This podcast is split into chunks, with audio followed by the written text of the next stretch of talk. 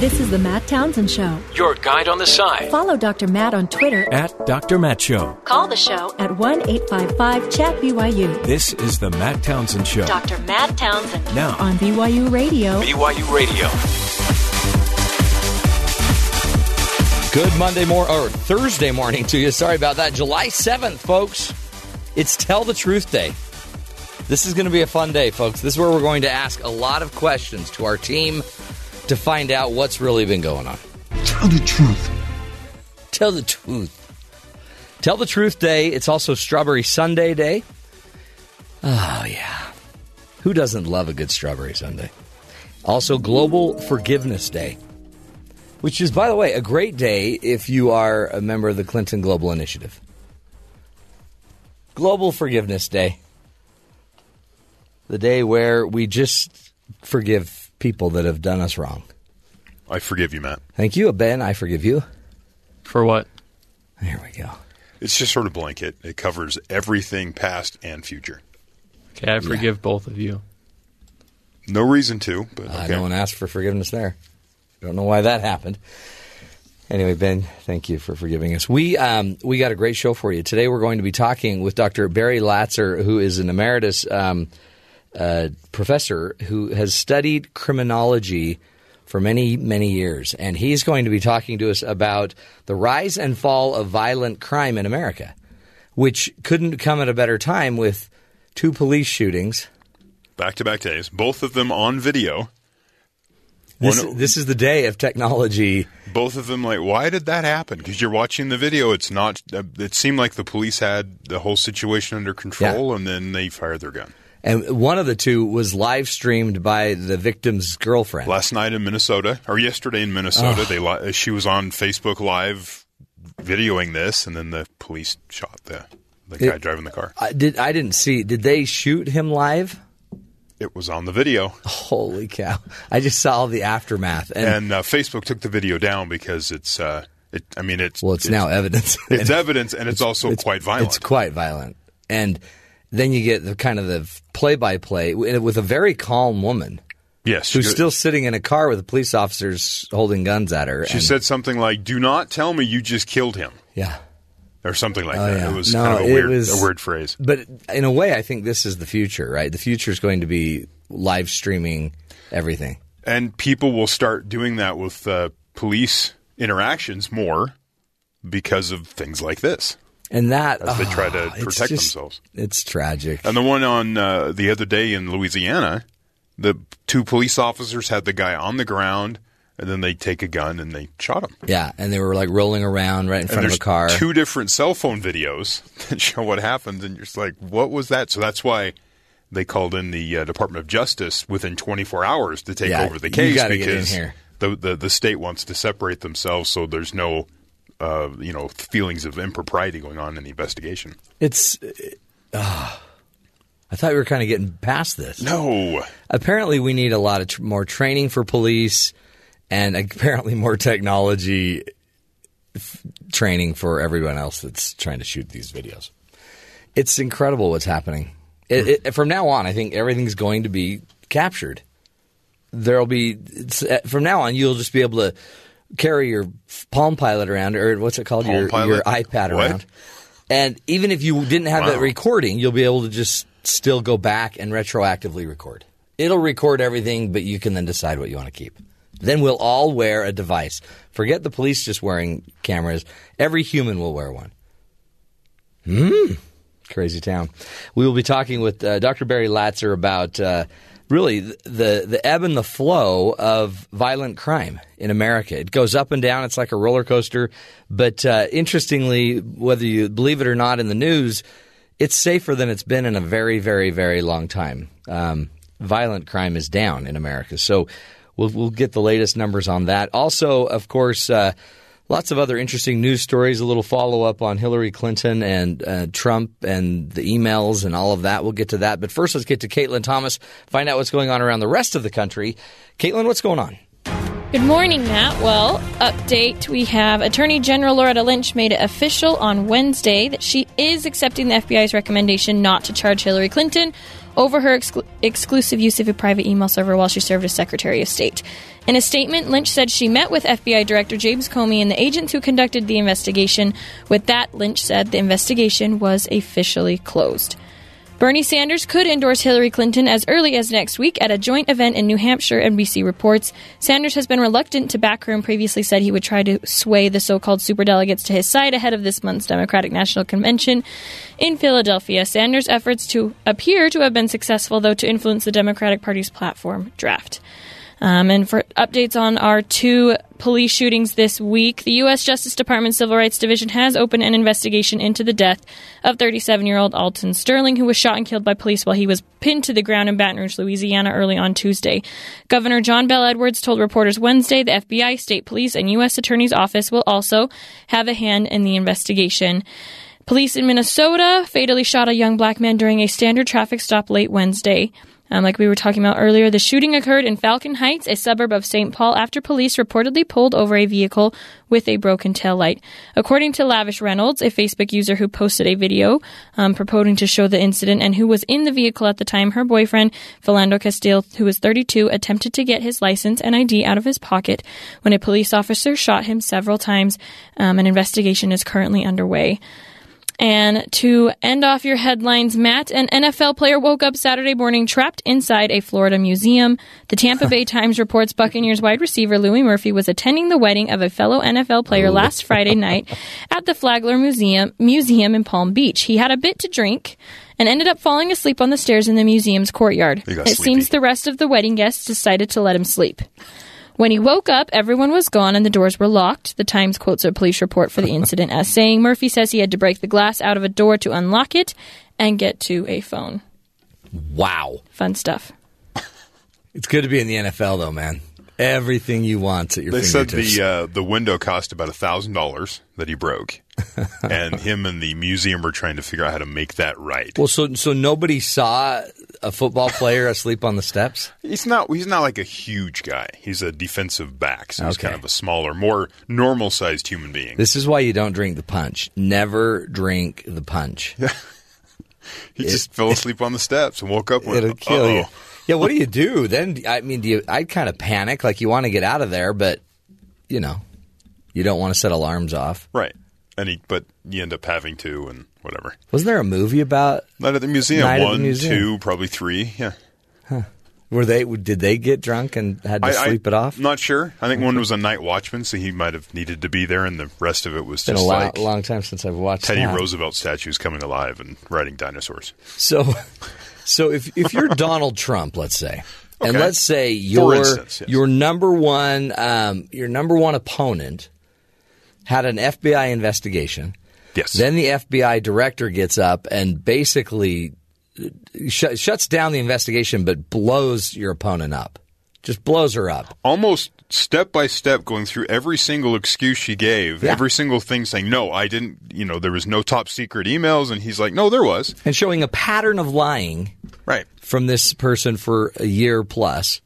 Um, wouldn't you? Wouldn't you just like grab onto that like a jackal grabs the neck of a gazelle and just hangs on for life? Right. That should be your message for the next week. Yeah.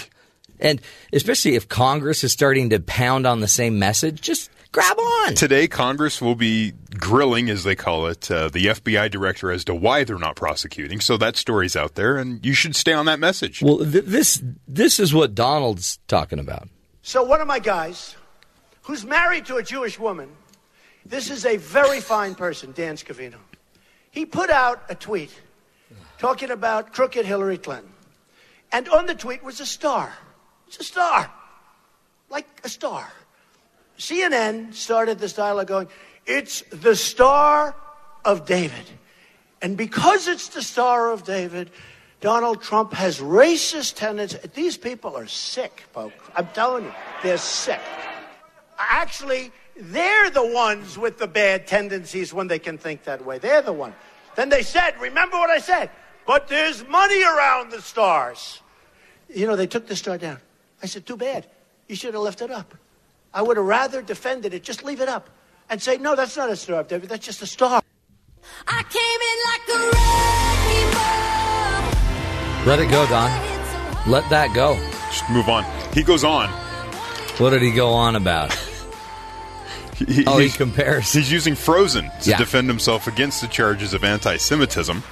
Uh, so, as he described there, he had that that uh, Yeah. that meme they found online, that image. Right.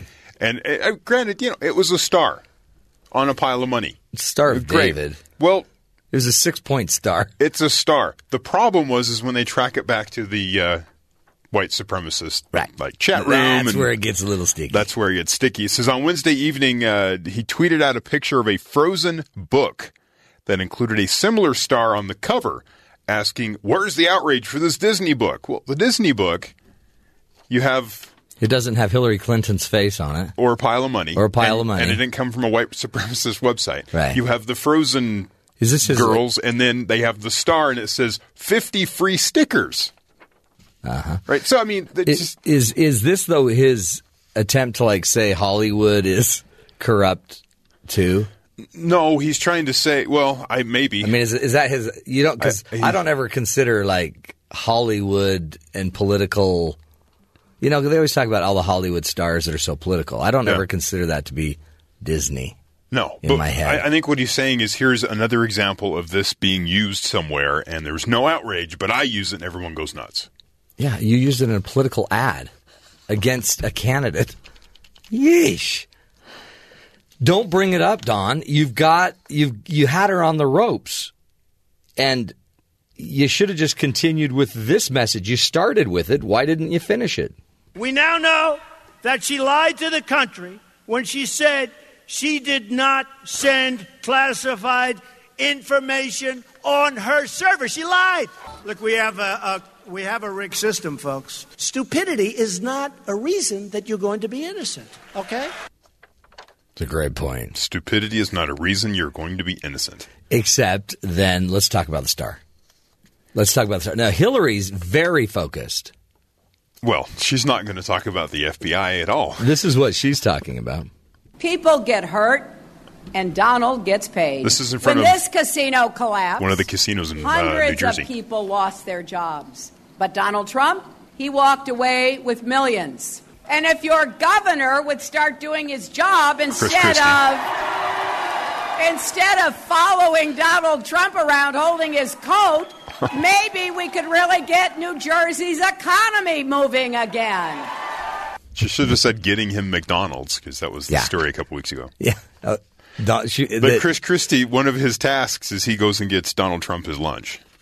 I don't believe that. That was a story somewhere. That's just someone being rude about Chris Christie. Is uh is he's standing? She's standing in front of a shuttered down Trump, Trump casino. Plaza yeah. on, in Atlantic City, So uh, she's on message, doing her best. doing her best.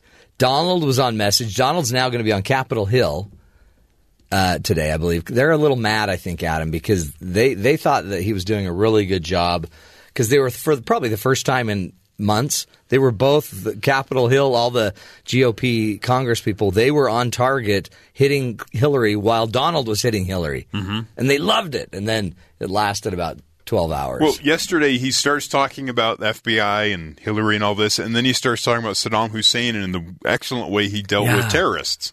And everyone's like, "Oh, dude, don't praise."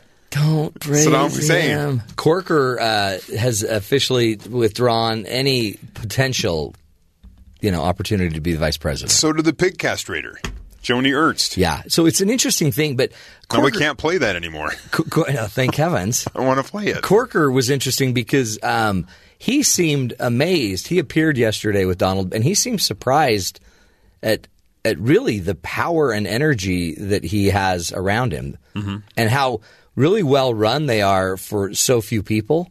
But then he's like, not want. He doesn't want to be the vice president. Yeah, Who doesn't want to be the vice president? I mean, unless you're sure you can be the president, wouldn't you want to be the vice president?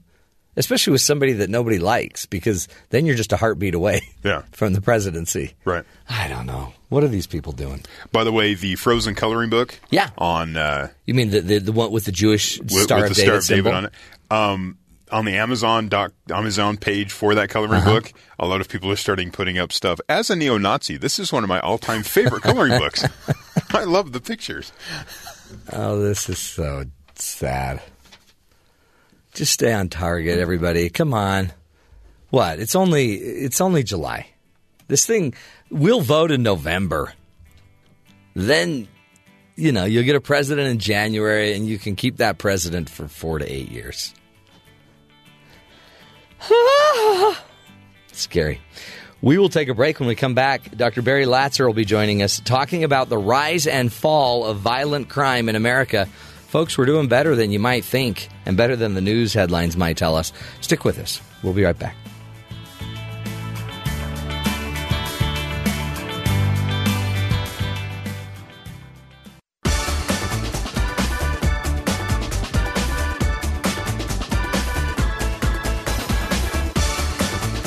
Welcome back, friends, to the Matt Townsend Show. You know, the daily headlines that uh, we talk about on the show and you see in the news would lead us to believe that violence is uh, is on the upswing in America.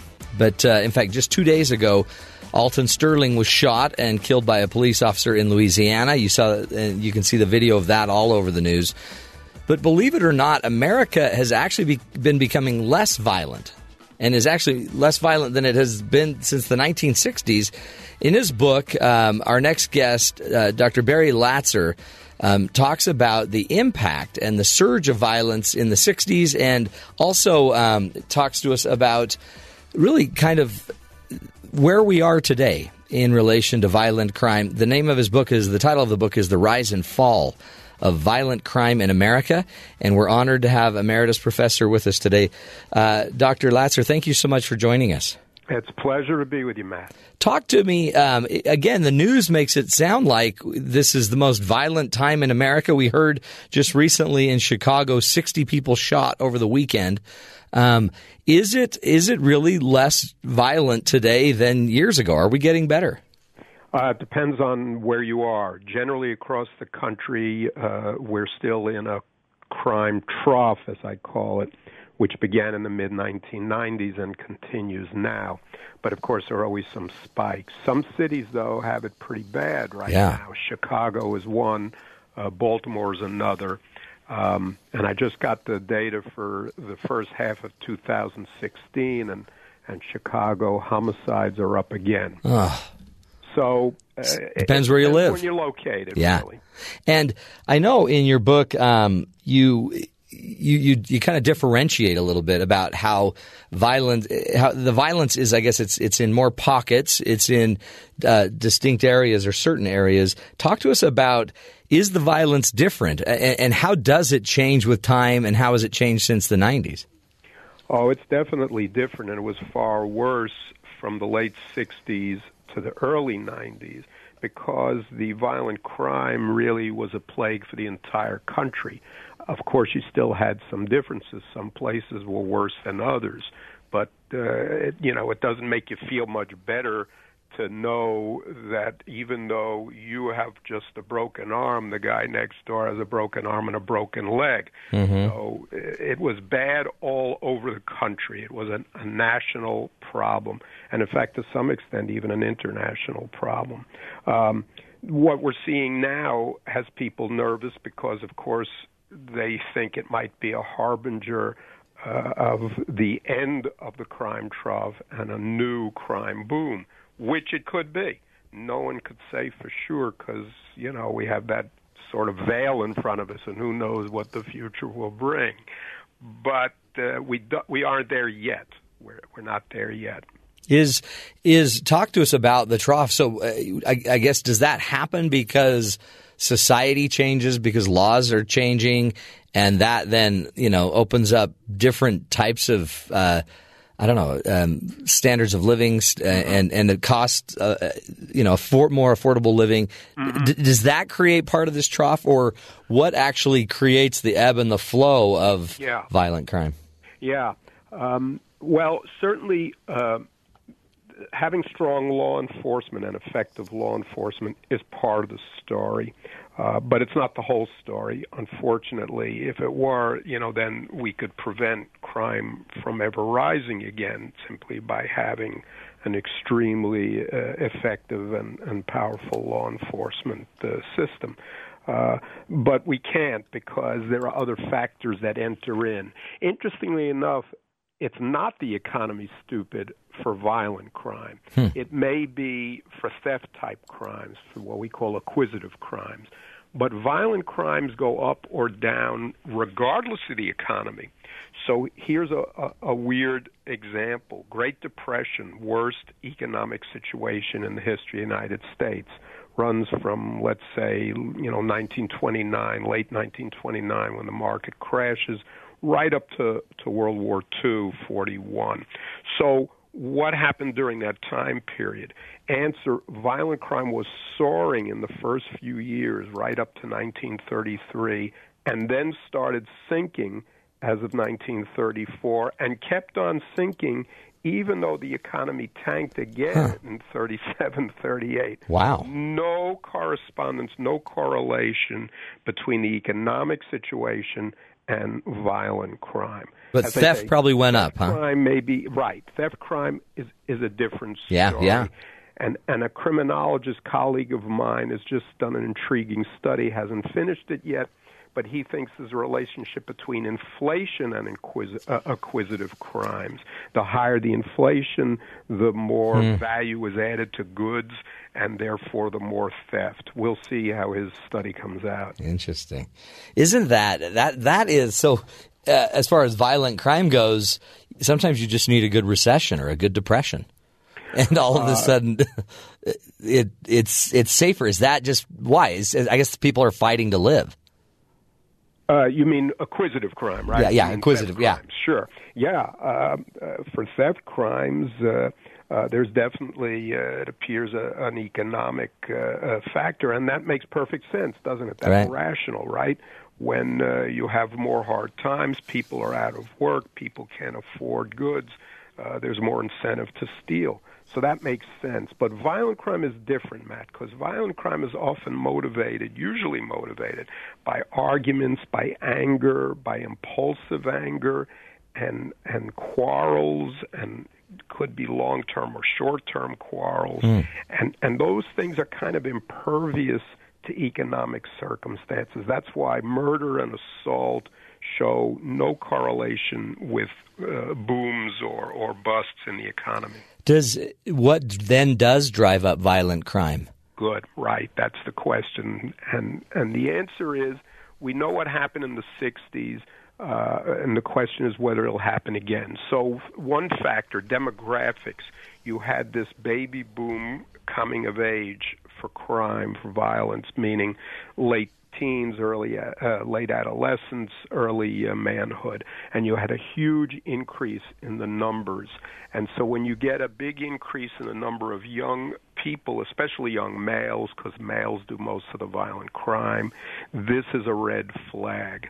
Second factor, you had the great migration of African Americans to northern cities in very high numbers 800,000 from the south in the 1960s, one and a half million in the 1970s. And unfortunately, poor African Americans had a, and have still, a, a culture that supports a great deal of violence. When there are interpersonal conflicts, they're often resolved by violent means.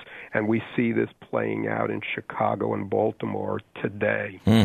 So the, the migration, even though it was a wonderful thing, it, it advanced blacks from near serfdom in the South uh, to to coming close to a, an economic and social par with whites, uh, and, and and it opened up education doors and it paved the way to the civil rights movement. It was a great thing on balance, but there were negatives too, and the negative was it did bring a lot of crime to the cities of the north, the northeast, and the and the central United States. So that was factor two, and the third big factor was when crime spiked, and it spiked really uh, uh, quite massively in the late 60s, early 70s. The criminal justice system caved. Police actually arrested fewer people, not more. Mm. And fewer people were sent to prison, not more. And the time they served in prison actually declined. So the system sort of collapsed. And when the system uh, weakened, it couldn't handle all the crime. And of course, that became an incentive to more crime. So uh, the whole situation was a was a, a vicious uh, uh, cycle, really. So those three factors. So baby boomers, migration of uh, African Americans to the the northern northeastern cities, I guess. Yes. And then uh, the criminal system caving. Caving. Are, are these? Um, uh, how are we set up for the future then? I, I mean, we, we see all of the stories last year with Ferguson and Baltimore. We hear the stories of young, you know, inner city youth that don't have jobs. They can't find, uh, they can't find work um, at high numbers. It's it seems like we might be, and then we see the issues with Chicago. Are we setting ourselves up for a, a, violent future? Right, right. Exactly the question, Matt. And in fact, I'm going to give a talk on this very issue in a couple of weeks. Exactly the question. So the demographics are favorable. The country is actually aging. There's no uh, baby boom uh, on the horizon. So uh, we could cross off that uh, uh, factor. The criminal justice system is still strong. However, there are a lot of pressures on the system to cut, cut back. As you well know, the, the mood of the country is the system is racist, the system is unfair, and the system's too expensive.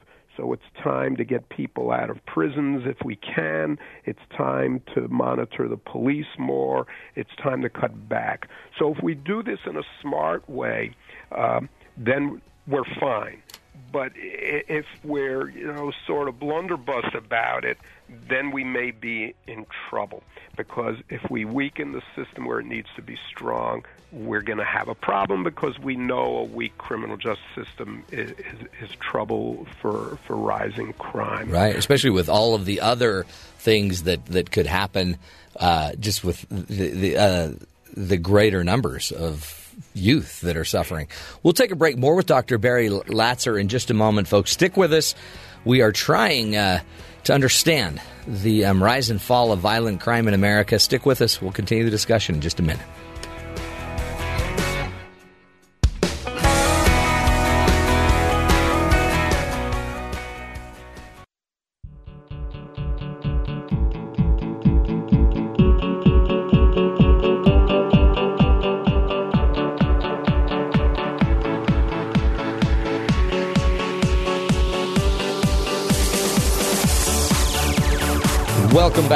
To the Matt Townsend Show. You know, depending on where you live and uh, and the and the day you and age that we're measuring, violent crime has has been getting better in most of the United States, apparently, and. Um, you know, there's certain pockets, certain places. It's it's not uh, getting better. Chicago is an example. But there are conditions at play here. Um, the criminal system and the justice system is one of those things, as well as uh, just you know migration, movement. Another point that our guest uh, that we're talking with has made, um, and I wanted to bring it up with him. Uh, first of all, let me introduce our guest. Dr. Barry Latzer jo- is joining us. He's a criminologist, has devoted his research to um, the the book he's written. He's an emeritus professor of criminal justice at John Jay College, and uh, his latest book is The Rise and Fall of Violent Crime in America. Uh, Dr. Barry Latzer, thanks so much for being with us today. You bet, Matt. One of the things I know um, you've mentioned, and I and I read in some of your uh, material and work, is this idea of um, there are cultures that are more apt or likely to be violent, and um, those cultures, it's it's not just it's not just a racial thing because, but there are certain cultures in the West, even in the South in um, and and even uh, I guess with certain uh, different or cultures that have moved and migrated, as you were talking about, there's a culture of honor. Talk about culture of honor and and how that impacts crime.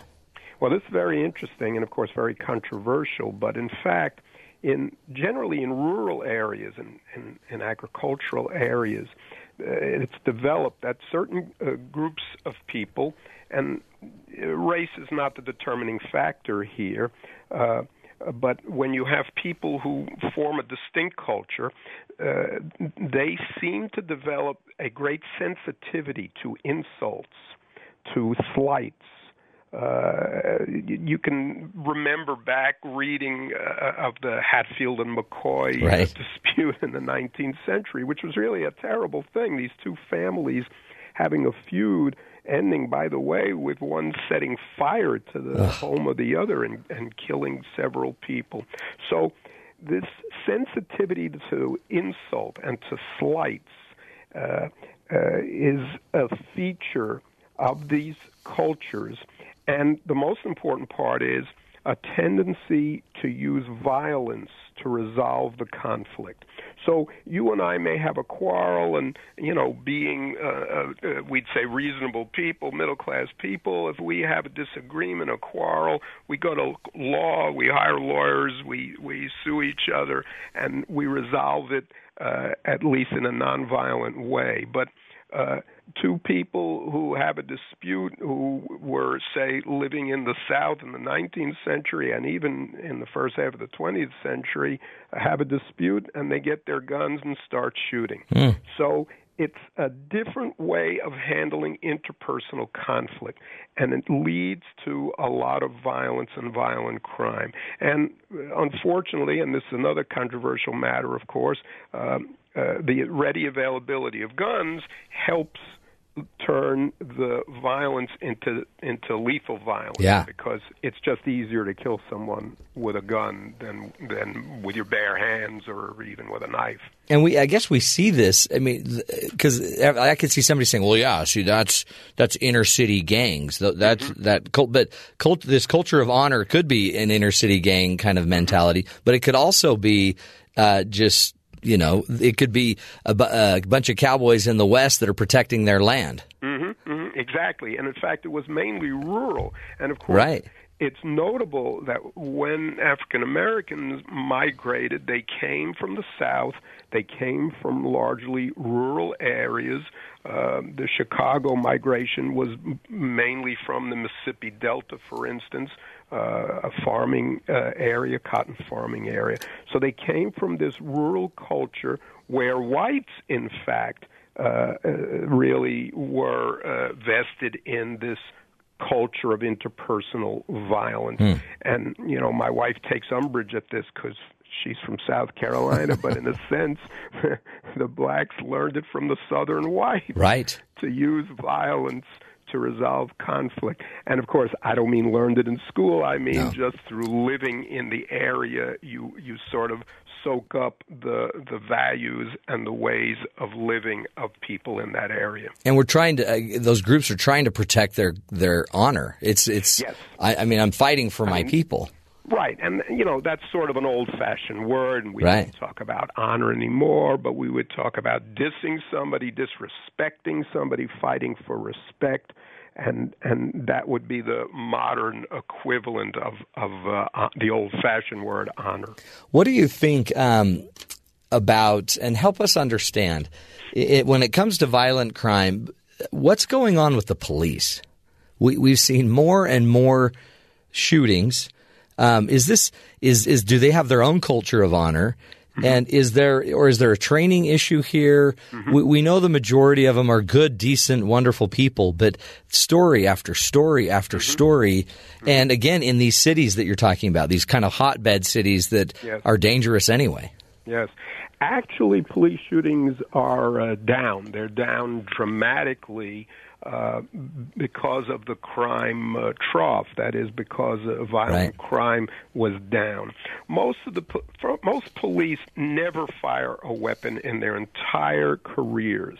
Never have to. So uh, we have to keep that in mind.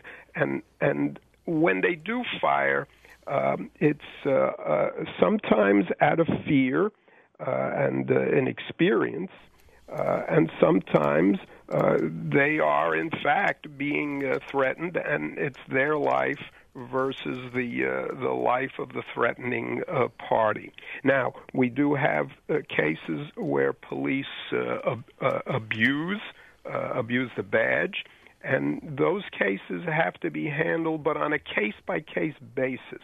I, that's why I don't accept the the charge by the Black Lives Matter uh, people that this is a systematic racist uh, uh, system. Uh, I, I don't think that's the case. I don't think that's the problem.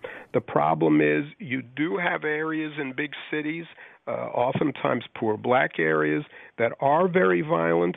There are a lot of weapons around. The police uh, are wary and, in some instances, maybe even uh, frightened. And so that's when you get the uh, uh, shootings and the violence, uh, if you will, uh, uh, by uh, police. But as long as you have these high crime areas, and as long as you have uh, uh, criminals with uh, a lot of weapons, I, I don't see a permanent, uh, satisfactory solution to this uh, problem. In other words, it's it's going to recur. hmm Does um, one of the one of the goals, I guess, of President Obama is you know criminal justice reform, uh, which you know would probably release ma- many um, people that are in prison now on drug charges and and lowering mandatory sentencing and things like that. Do you, do you sense what what does that do to the future? Of uh, this, because I know one of your issues is the criminal system. If when it caves, it creates problems. What happens when it's just restructured? Right. Depends how on, on how we do it. Uh, if we do it in a smart way, uh, where we'll be able to continue to lock up uh, dangerous uh, people because we don't know what else to do uh, really with them, do we? We have to isolate dangerous people from uh, society for our protection.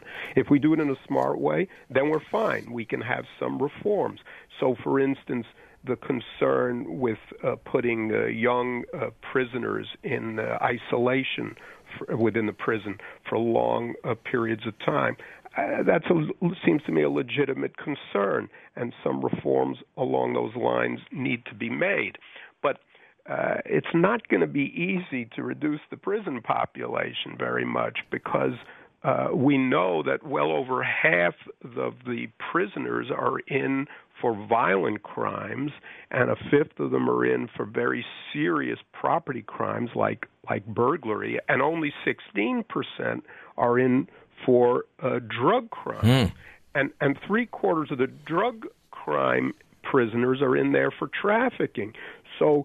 How, who are you going to let out? Yeah, right. uh, you got a problem here. Yeah. And and so uh, you know we can work around the margins maybe, but I don't see any big sweeping reductions in imprisonment uh, in, in the United States. I I just don't see how that can happen. You know, here's an interesting anecdote. California was under court order to reduce the size of their prisons population. So what did they do?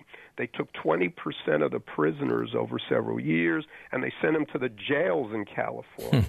well, of course, the jails quickly got overcrowded. So, you know what they did? They released people. They set people free because they didn't have the room for them either. Oh, wow. So then some of the towns and counties were complaining, hey, we got more street people now. We have more people doing some bad things on the streets of our towns and counties. Well, Yeah. okay, but that was kind of foreseeable. But I guess they felt they had no choice in California. Oh, it's it, it's still a system, right? I mean, and and then a certain percentage of these people have mental health issues anyway. So there's a whole mental health side of this. Yes. And we've talked to other people about how many years ago they they used to have hospitals, mental health hospitals, and they got rid of those and kind of moved them all into prison systems. Yeah, yeah, that's been a problem in this country. I can remember when I was uh, young, of course, you did have mental health institutions, but there was a whole movement against it. I call it the the cuckoo's nest movement because it was this movie One Flew Over Yeah. the Cuckoo's Nest. You're too young, man. No, I remember it. I remember watching it. and the whole and it really captured the whole mood of the country which was these institutions were you know snake pits They Yeah. were expensive. They were ineffective. So what did they do? They closed them all up and moved everybody out. Some into halfway homes, but some just released to the streets. And then they Well, made their way to the prison system or well, the yeah, jails and and it was, yeah. it was terrible. Homeless. Of course, they went off their meds because the meds are kind of potent and have side effects, and they went off their meds. And of course, you had a lot of problems in New York City. Uh, really felt a, a lot of this. Hmm. I can recall that too. So yeah, we need to rethink our our, our mental health institutions here as well. You know, Barry, we have about a minute. Um, what would you just tell the average Joe? What do the rest of us need to do? What could we? What can we do to um, to to make sure our legislators are doing what they need to be doing? Make sure that we we have our head on straight about uh, violence in America. Well, we need to get a, a bit of more control uh, on the immigrant uh, uh, situation. Uh, right now, uh, ICE is freeing a lot of immigrant aliens who have committed crimes in the United States, and that's wrong. I just got data on that fascinating question, and I'm going to research that further. So we need to be careful about that. But really, in terms of policies, uh, I think uh, the police departments are moving towards, you know, really smart policing, and I think we have to be careful about our criminal justice reform so we don't throw the baby out with the bath. Yeah. Good, great, uh, great uh, ideas. In fact, we need to have you back, Barry, when you've researched the immigrant um, issue because we keep hearing more and more. You know, Donald made a Donald Trump made a huge, you know, probably I don't know, push on Exaggerated. yeah, exaggerated I, concept of uh, immigrants and the violent acts. But it might be interesting to have you tell us the truth. So Yeah. as soon as you get that wrapped up, let us know and we'll have you back. You bet, Matt. This was great. I loved it. You too, Barry Barry Latzer. Thanks so much, and uh, go check out the book, folks. The Rise and Fall of Violent Crime in America. It's uh, it's safer on average than it used to be, and yet, um, folks, it can also go away if we don't watch the trends. Stick with us, folks. This is the Matt Townsend Show, helping you see the good in the world. We'll be right back.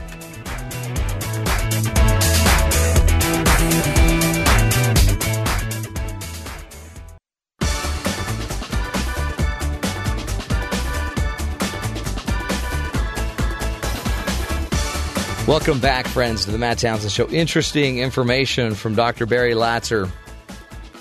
Uh, That whole idea of, you know, cultures of honor, that's, that's a real deal.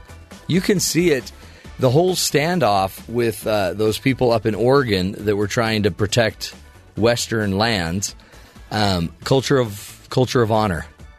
And it almost doesn't make sense you know, boy, they're sure loyal. What like you're all going to go down together? Um, but once once they're in it, the idea is we'll use violence to get out of this. If you know, however this works, and it's in every culture. So don't ever just think it's something that only one ethnicity does, that one part of the country is involved in. It's it's everywhere. And uh, I think it's also easy for a lot of us to sit there and worry that our culture is falling apart or that our that crime is is taking over just because that's what the news is talking about. But folks, the news isn't. It's not a. It's not a great.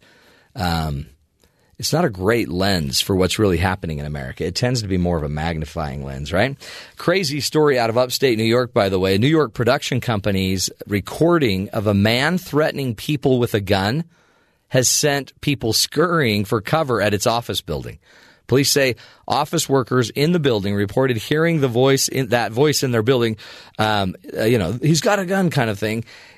They hear the audio and everyone starts taking off. They're convinced that somebody on the floor has got a, a weapon. Police SWAT teams then quickly converged on the scene, surrounding the buildings. Buildings were evacuated. Traffic was blocked.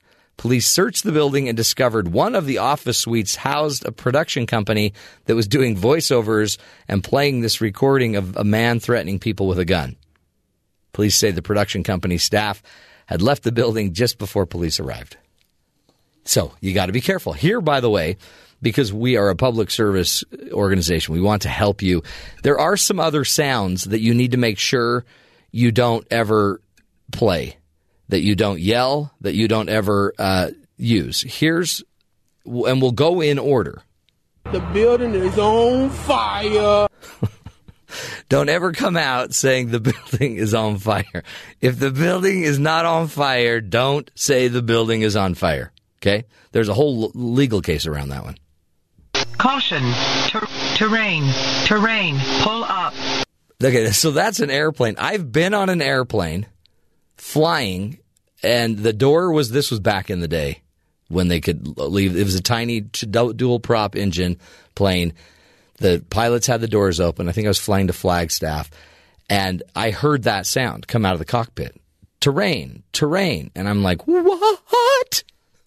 Apparently, it was just a misfire. So, um, if you're a pilot, shut your door. Don't let the words terrain, terrain come out over the loudspeaker. It's a bomb.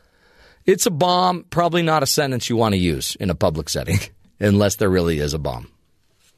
He's got a gun. And he's got a gun.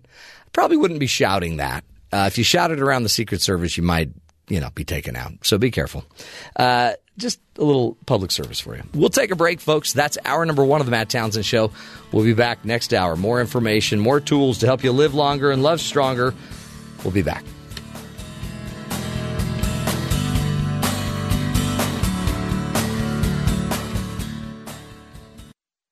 This is the Matt Townsend Show. Your guide on the side. Follow Dr. Matt on Twitter At Dr. Matt Show. Call the show at 1 855 Chat BYU This is the Matt Townsend Show. Dr. Matt Townsend Now, on BYU Radio. BYU Radio.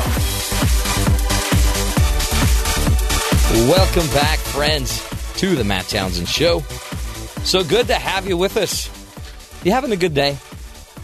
Hopefully, you're just having a nice, relaxed day. I know we are. We uh, got a great topic coming up. Uh, psychiatrists. They're really hard to find. I have a lot of clients that I'm trying to refer to a psychiatrist, and I, we can't even find one. They're very. I think they just they're very shy. That's it. I think what they are is they're overworked and probably underpaid, and there's not enough of them.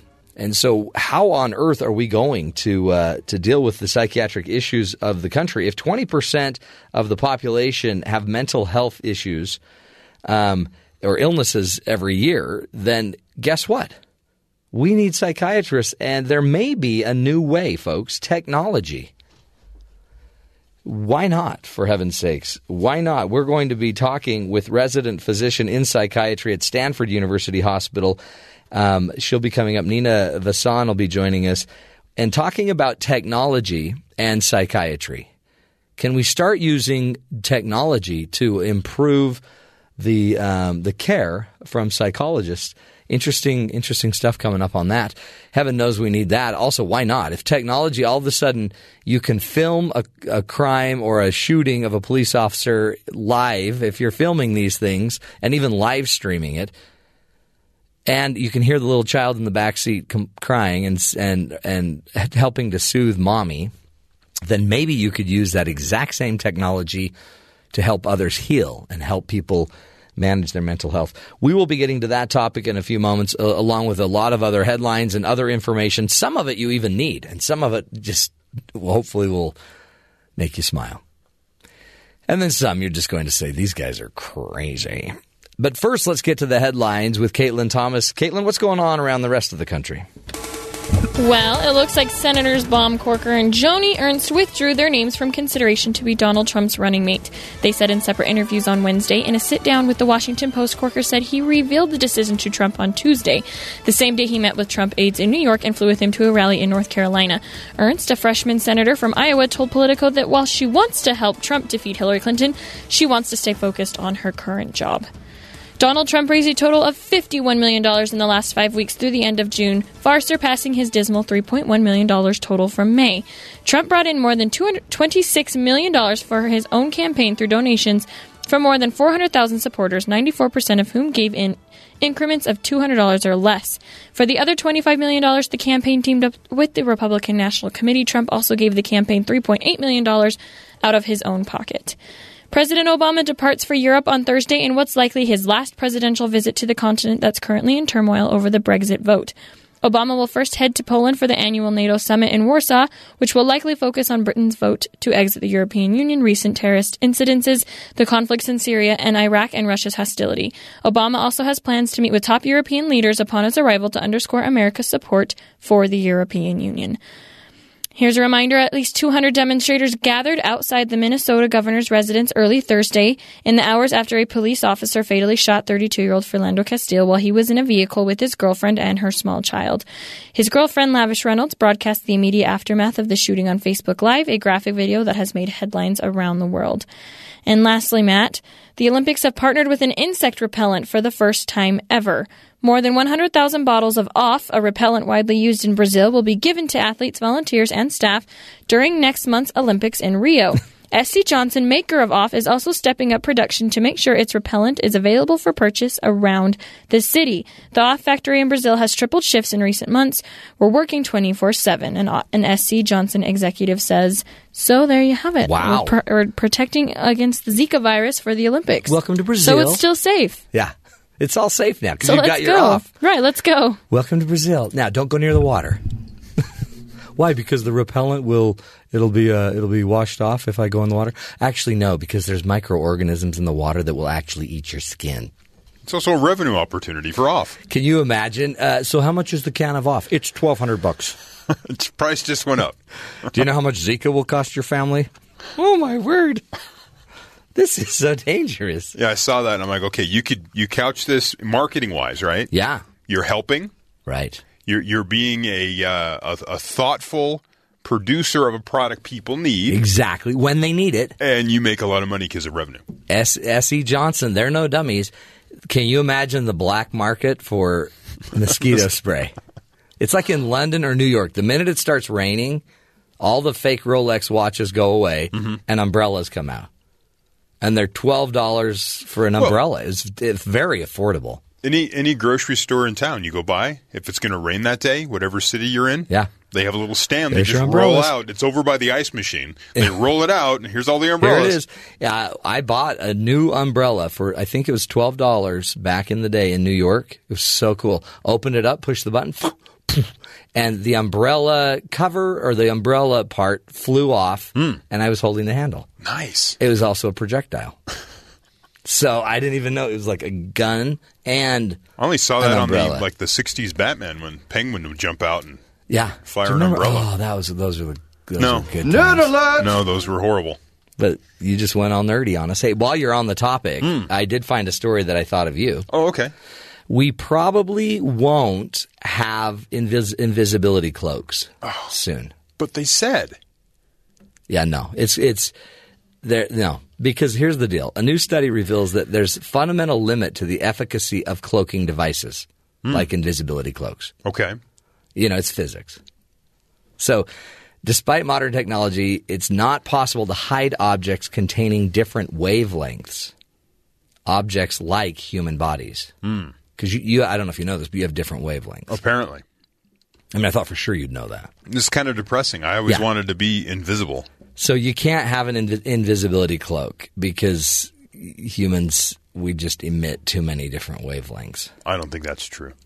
I've well, I've seen on TV where people have those cloaks, or like on Star Trek, they they Yeah. had cloaking devices. The Romulans they had, they were able to cloak. Alert nerd. They're birds of prey.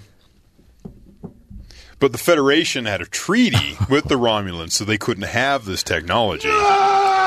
And there were a couple occasions where they The stumbled into some secret. The Federation of Planets. That's what it's called. I don't want to be negative, but you are such a nerd. I said invisibility cloak. I think I said it Yeah. twice. I just went to like. And look where you went. You went all the way to the Federation. Sorry, That was easy. you opened the door just a little bit. I know. You give a man, you give a man a little nerdy inch, and he takes a nerdy mile. And again, I mean, no offense to the nerds out there. This But- is actually quite depressing news. There- we need Yeah, no, the ability It's not going to happen for a very, very, very long time until science changes as we know it. They need to just change science. Yeah, I've got I've got good news though for some of you and anybody that ever watched uh, any TV in the seventies or eighties, probably eighties, Early 80s. early early eighties. Yeah. Uh, you'll probably recognize this song.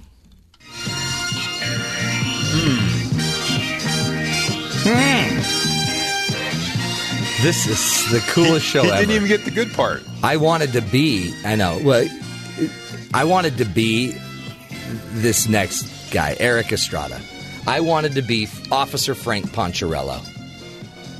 Because if you can't be Ponch, you didn't want to be John. John was a great guy, just bread and butter kind of guy. But Ponch was the one the ladies liked.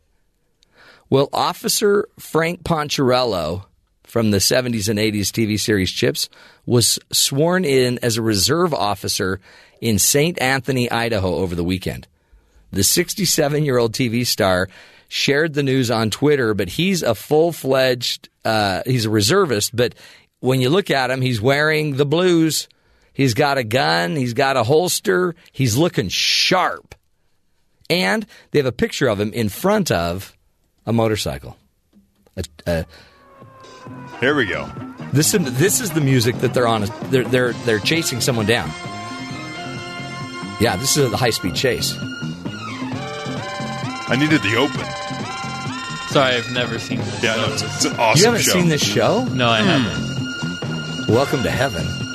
I was in heaven when it You, you came didn't out. see the movie Planes, Fire, and Rescue where they make fun of the show? No. That's cool. Why would they make fun of the show? They just make Because right there, see that upswing, that crescendo, Yeah, means they're now hauling. They're going to get that's him. right. They're getting They're him. chasing that offender. Oh, and they're just weaving in and out of traffic. You can tell. One, one, one fact on TV the show: right there. Yeah. every time there was a car accident, car exploded.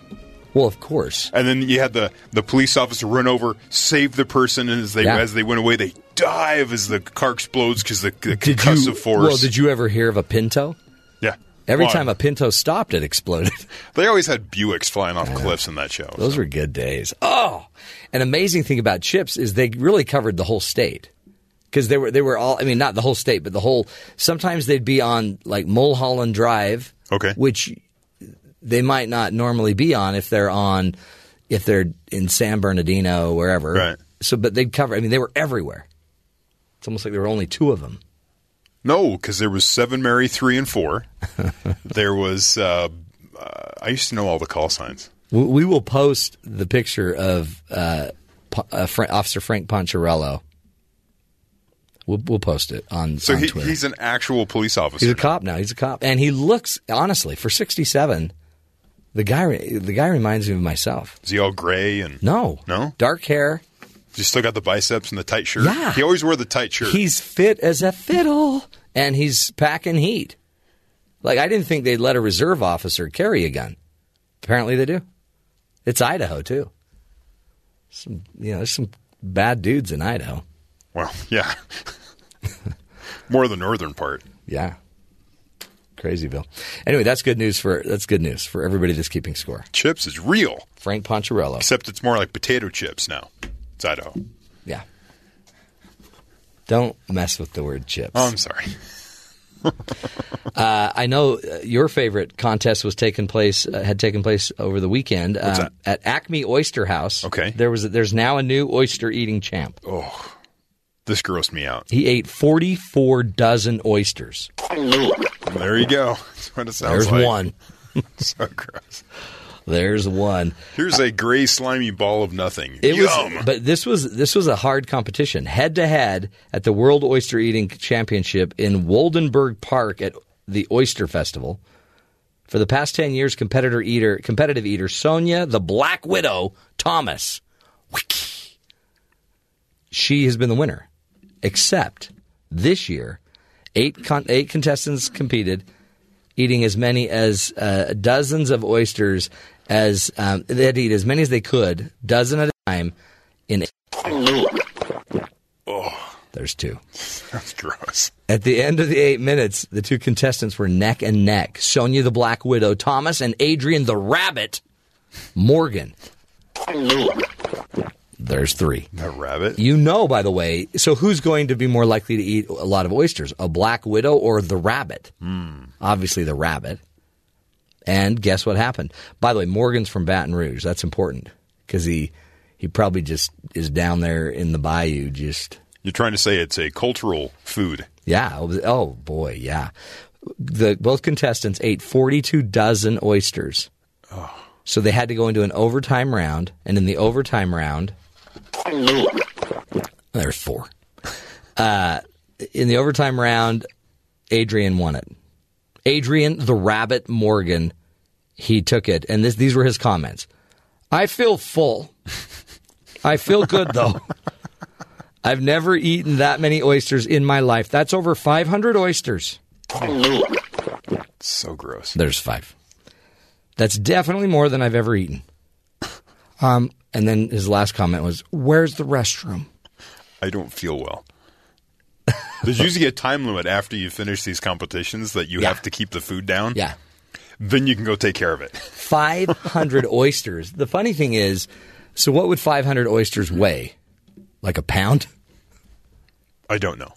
But the, the the oysters themselves probably would only weigh a pound, maybe more, two pounds, five pounds. But the Flemish yucky film around the oyster, yeah. that's easily three or four more pounds. Gross. It's uh, it's a good. There's five. That was six, I think. Was it six? By the way, the only way you, I can eat an oyster is if you put enough lemon and then sauce, cocktail sauce on it, and dip it in ranch, and then fry it. Mm, now that's an oyster. That's seven. There's a lot of contests that I think are kind of out there. That is one that I'm pretty sure, no matter what, not every one of those oysters were healthy. Oh no. Oh no. There's got to be a couple in there. I'm pretty sure like one in every ten is unhealthy. Yeah. Have you ever had oyster uh, oyster ice cream?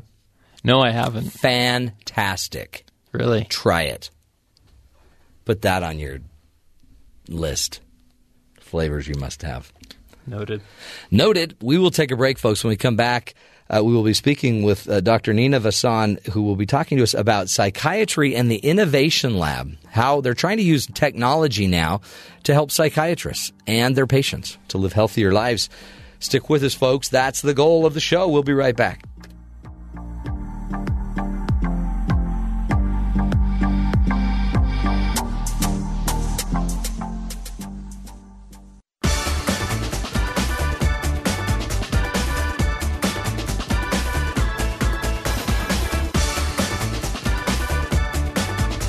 Welcome back, friends, to the Matt Townsend Show. You know, advancements in communication and technology have enfa- enhanced many parts of our lives. By the way, and some of them, they may also actually be uh, causing problems for us. Um, we can communicate with loved ones who are far away and be up to date on the latest news. Some of us might be watching too much news or becoming too obsessed with things that uh, we are, you know, on our Twitter feed. We can't, we have to comment, right? But do these innovations and uh, all these wonderful new devices and, and innovations in technology, how, do they actually affect our healthcare in a positive way? Joining me today is the founder of the Psychiatry Innovation Lab, an event that looks at needs in the psychiatric care world and and uh, and really is trying to generate new suggestions and uses of technology, apps or tools to help solve some of those psychiatric issues. Dr. Nina Vasan joins us. She is a resident in psychiatry at Stanford University. And Dr. Vasan, we, we welcome you to the show. Thanks for being here with us today. Hi, Matt. Good morning. Thank you very much for having me. This to me is a huge deal. We go if I break an arm, I go into the hospital, they x-ray my arm, they kind of know what's going on with me. But if I have anxiety or depression, if I'm bipolar, they don't usually end up x-raying anything or really using too much technology on me, do they?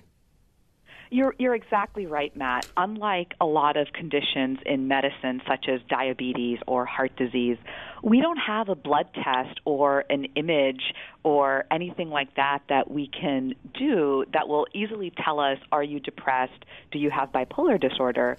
Um, and not only do we not have those easy tests to diagnose, we also don't have those tests to tell us how severe something is. Mm. So, for example, if you think of the anxiety you might have before a first date or Yeah. before an exam, compared to paralyzing anxiety that's preventing you from taking care of your family or going to work, um, those are very different and need different types of treatment. But back to your point, it can't be diagnosed as quickly and effectively as a blood test or uh, or X-ray. Right. In fact, my when I was getting my doctorate, my father-in-law said because he's a cardiologist and you know he can just put people, give them a stress test, have them run on the treadmill, and he's like, you know, by the end of that test, I know a lot. I know pretty much what I need to do, along with some blood work. And he's like, what you need to create, Matt, is a test for people that are having marriage issues. And the, they just put them on this thing, and then all of a sudden at the very end, you know all the numbers. And I'm like, well, yeah, except the difference is with our mind, I just the very test itself can alter how I'm handling anxiety or my mood or my situation or my marriage. People are complicated, but you you may have found a way, Nina, to motivate uh, all of these innovative, you know, technology driven wizards to create tools for psychiatry. Talk about your innovation lab, what you're doing there. Sure, I'd love to. And let me let me actually take one little step back, which is while we don't have you know the labs or the X-rays, we do have good diagnostic tests to know if someone is depressed or anxious. And what that is is basically asking them questions. We know a collection of symptoms that relate to depression or anxiety or marriage difficulties. And when I have a patient in my office in front of me, I have a series of questions that I know to ask them. And based on their answers to that question, yes, no, every day, once a week, I have a good sense of what's going on with them. Um, and so, what technology. Now now why that's great because what it shows is that we do actually have the, the psychiatry as a field does have the capability to diagnose Yeah. disease. But what happens is that that takes up a lot of time right? If you imagine from a systems or community perspective if there are not that many, and there is a shortage of mental health providers in the world in, in, and in all communities. So if you're reliant on being in a doctor's office for half an hour or one hour to even get a diagnosis versus, you know, with a blood test, 20 people can go in and have their results just a few minutes later, um, it really limits the ability for a lot of people to get access to care. And that's exactly where technology holds a lot of promise. Um, so, to, so to get to your question about the innovation lab, so the whole idea here is that we need to completely change the way that mental health care is being delivered. We know that mental health care is an absolutely huge issue. The World Health Organization estimates that by 2030, mental health is going to be the number one leading cause of burden of disease in, in the world. In the U.S. alone, over the course of our lifetime, almost 50% of us are going to meet criteria for a diagnosable mental health condition. 50%. Wow. And you know that's that's really enormous. Um, and what's interesting is that you know when you think of how does this affect us, it means that we're not performing well at work, we're not able to take care of our kids well, and that ends up really um, having a lot of after effects. It affects the children, it affects families, it affects communities. So we know that there's a real need for change in mental health care, and the way we're doing things now is just not working. It's not working at um, preventing disease. It's not working at getting access to all the people who need care. And while we do have good treatments out there, um, there's still the need for improvements in our treatment such that people are able to stick with it and continue to get better. And, and technology is so so, so uh, useful too because it's it's there with you, and it's you know what I mean. So it could be gathering data or helping you process or helping you collect the information to make a better diagnosis. Absolutely, and that's what's so interesting about you're you're right. What do we have with us every moment of the day? Your, your smartphone or you know something like that is is pretty much you know more a part of your life than your best friend or even your spouse or, or child. Um, and so that's where the, the whole idea of innovation comes in. So the Innovation Lab um, is an event that we started uh, in April of this, uh, sorry, in May of this year where we put out a call to action. What are the mental health problems that you think you can fix, and how can you use how can you think about technology and systems in a new way that will let us make an impact in these problems? Um, so exact, exactly the thing that you talked about was is a very common thing that we're trying to figure out. How can we use technology to collect data that will help us diagnose a disease early? Or, for example, let's say someone's being diagnosed, but they're not doing really well. They maybe started a medication or started a therapy and they're not responding well instead of waiting for them to get worse or wait a month or two months for them to come back and see their doctor, what if we can use technology and know in real time, know like a few days later that it's not working well? Mm. Yeah. Honestly, I know so many people that need because then then they sometimes they have to wait to get back in, right? Or the doctor's just not available.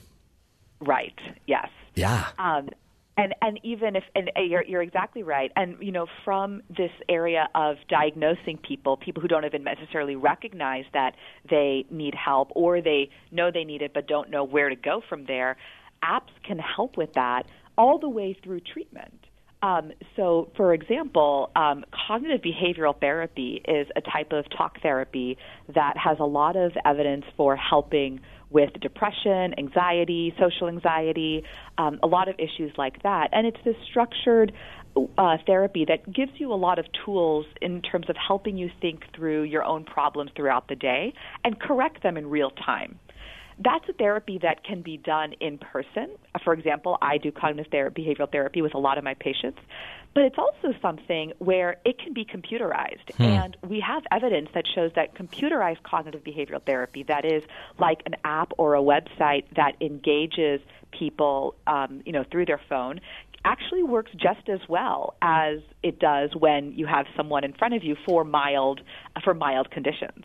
Um, so you know that just shows. Wait, if we can get this out to everyone, um, you know it's low cost, it's easy, it's simple to access. You don't have to take time off of school or work. You can do it in the comfort of your home. Um, and so, not only can things like that be used to help people once they have problems, what I think is actually even um, more exciting is the room for prevention. So, how can we give people the skills and tools that will prevent them from even getting depressed or anxious in the first place, like thinking about working with kids in high school or Hmm. Young adults um, or even the elderly before they um, before they get signs of various mental illness. Oh yeah, and start to coach them on you know healthy practices, you know meditation practices, better diet management, all these other kind of preventative tools.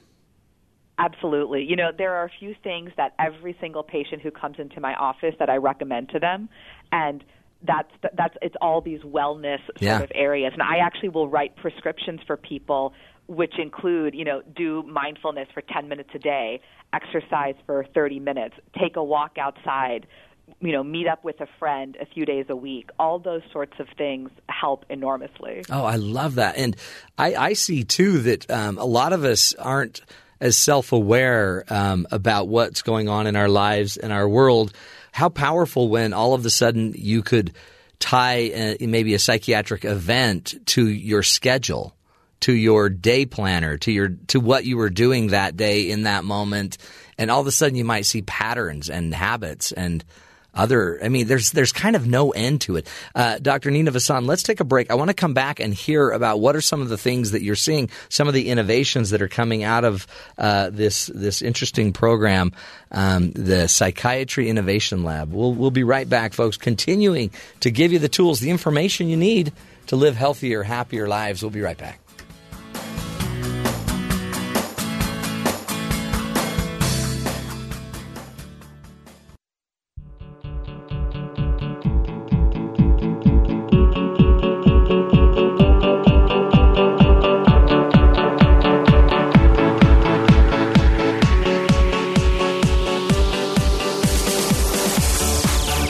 Welcome back, friends, to the Matt Townsend Show. Hey, today we're talking about uh, psychiatry and the new drive to to introduce technology as a tool to help in prevention, in diagnostic, and just in application of, of certain forms of therapy and, and even just certain you know, wellness um, behaviors and, and habits.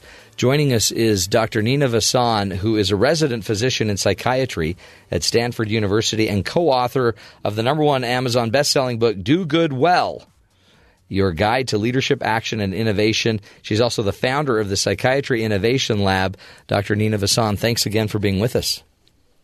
For having me. So you, uh, the, what the what this is, the Psychiatry Innovation Lab. You've put together basically a call for uh, technology-based solutions. It's a it's a it's a contest in a way where money's going to be given to the winner and they want you want as many submissions as you can get. Is that the idea?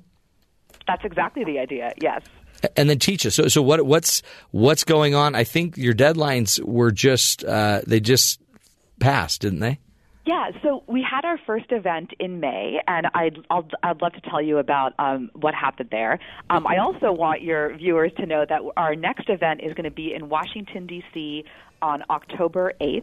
And uh, so there's going to be another round. We're going to be opening up applications probably within the next month.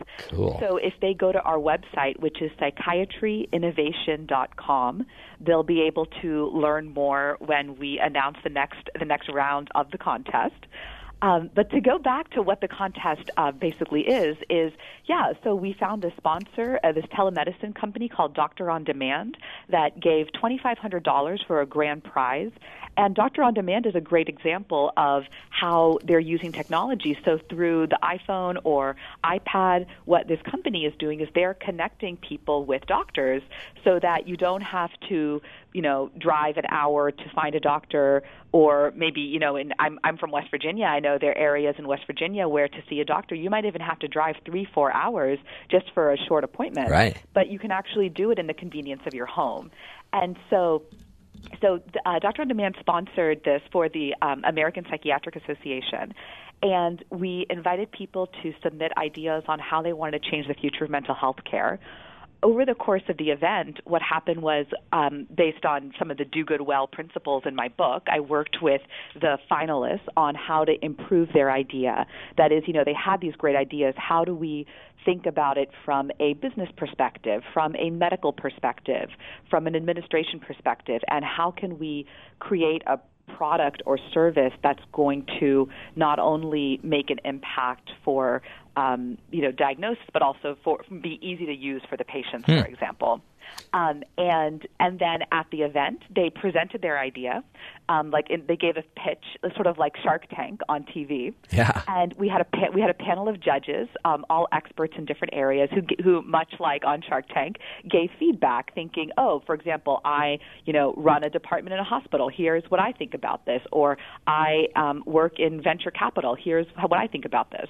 And then what happened is that we had this very diverse group of people in the audience who were um, psychiatrists, psychologists, social workers, nonprofit administrators, business people, patients themselves, families of patients, who all came together and worked as a team with the finalists to improve their idea. So you know, really thinking about collaboratively how can these ideas get better using multiple perspectives. Um, and then they gave final pitches at the end, and a winner was chosen. And I'd love to tell you about yeah. the winner. So how many submissions were there? There were 35 submissions, Okay. and we narrowed it down to seven finalists. Wow. So about one in fi- one in seven, or one in five, Like uh, became became a finalist. What were some of the ideas in some of those final seven? Yeah. Um, well, the one that won, um, I think, really cap- it captures a lot of what we've been talking about today. It's called Neurolex Diagnostics, and it was built by this engineer named Jim Schwoebel out of um, out of Atlanta. And the whole idea of what Jim was trying to do is this question of how can we detect psychosis early.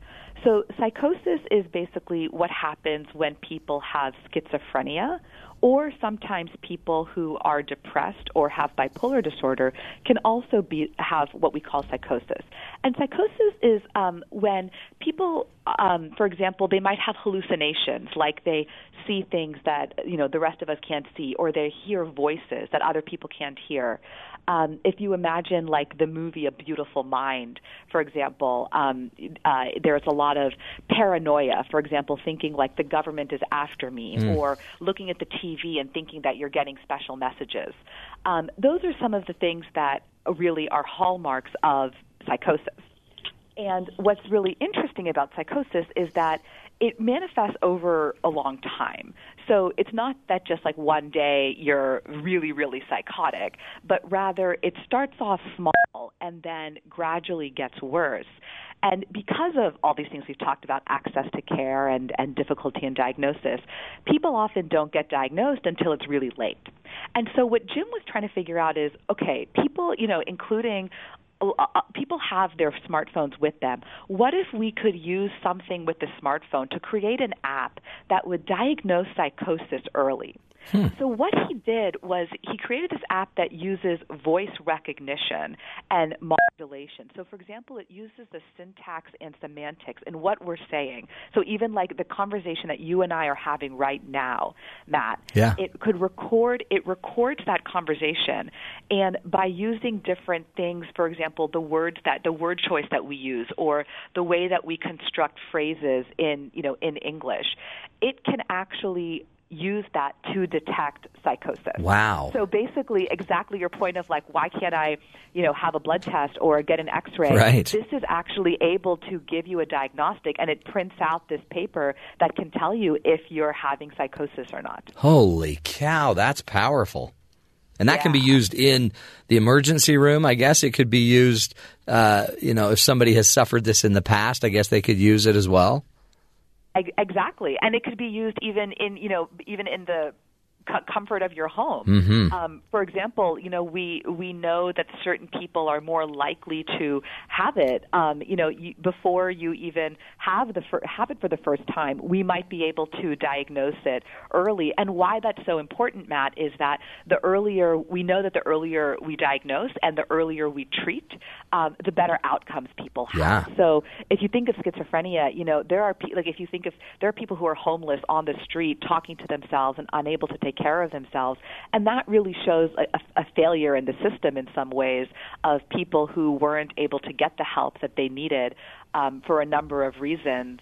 Um, but we also have people who have schizophrenia who are able to hold down jobs and have families and raise children and really live good quality lives. And, you know, the early diagnosis could mean the difference, fr it could really mean that difference right there. You bet. Wow. And again, that's just one idea. You had 35 there. Uh, let's say, you know, 10 or six or seven of them eventually take off. This, this is, this is a, this is a big, big game changer, right? This is going to make it more affordable, make it more accessible to people. And really, I guess there's no end. We just need as many ideas as you can get out there. You know, we there. I think there's immense hope in this, and I, the stage. You're, you're absolutely right. The stage that we're at now, a lot of these ideas are getting thrown out there, and we're developing it. That said, you know, if you think of something like the medication that you get, the antibiotic that you get when you when you have an infection, um, those the sorts of things were tested, um, and we had clinical trials and a lot of scientific evidence to show that they work. Yeah. That's where that's sort of the next stage that a lot of these ideas are in. So we need great ideas. In addition to getting great ideas out there, we also need to make sure that we are measuring them properly and collecting the data to show that they work well. Um, once we do that, we can feel confident that we are giving patients and really we're giving the whole community these tools that they can use to get treated early, you know, get diagnosed, get diagnosed, and really that we can improve all these statistics about how much mental health is, is hurting our our country. And then eventually the legislators will get involved and we'll have to deal with legal rights to use this diagnostic tool on me when I'm not even Right. psychotic and you keep saying I'm psychotic because you recorded me. Um, That's ab- that's Right. absolutely true. For example, if you think of a breathalyzer, right? Police will give you a breathalyzer. Yeah. Let's say if for people who who um, might have been drinking, and we know we know that there's again evidence that that works. What if someone? What if you go for a job interview and your um, your your boss or your potential boss records your conversation to try to see could this guy be psychotic? oh boy. Oh yeah. Okay, this is So yeah, this is going to be really interesting ethical issues. exactly. Oh, and then all of a sudden, wait till NSA gets this and the CIA and holy That's cow. absolutely right. Yes. Uh, Nina, this is great stuff, and I think it's I think you're on the cutting edge. Just as a practitioner um, of, of more of kind of an education program, I found there's there's need there's a major need for more psychiatric help and tools. So keep up the great work there at uh, psychi- uh, psychiatryinnovation.com, and that's where everyone should go, right? If they want to be involved in the October 8th event. Absolutely. Okay, Nina, thank you so much. Keep up, keep it up. We'll take a break, folks. There's hope. Stuff's happening. Just slow, right? Slow and steady wins the race. We'll be right back.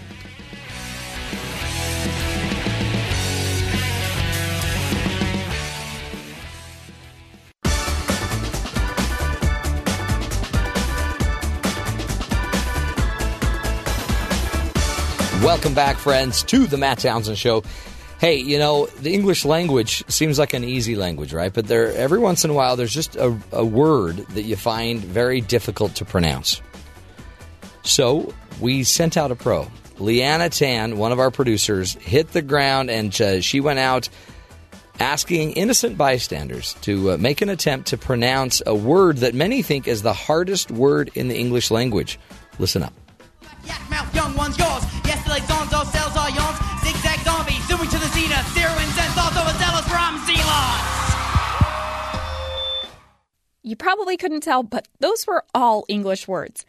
There's an estimated 1,025,109.8 words in the English language, and some of them can be pretty difficult to say. As you all know, I do voicing on the radio, so that means that one of my best friends is the dictionary, which I reference a lot to make sure that I get the right pronunciations. One time I was looking up the pronunciation of a word on msaying.com, and there was a little pop up that came up and said, the hardest word to say in the English language. So, of course, I was curious and I clicked on it. And I have to say, I was definitely surprised at the answer. It's not something you hear a lot, and I had to agree, it's pretty difficult to say. I decided I had to share it with you guys. So, I thought I'd go out and find some people to put to the test and see if they could figure out the most difficult word to say in the English language. And I'd say, perhaps even in the world.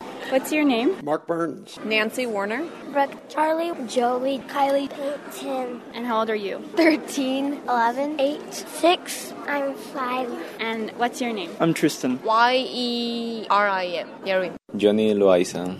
I'm Tong Hyun.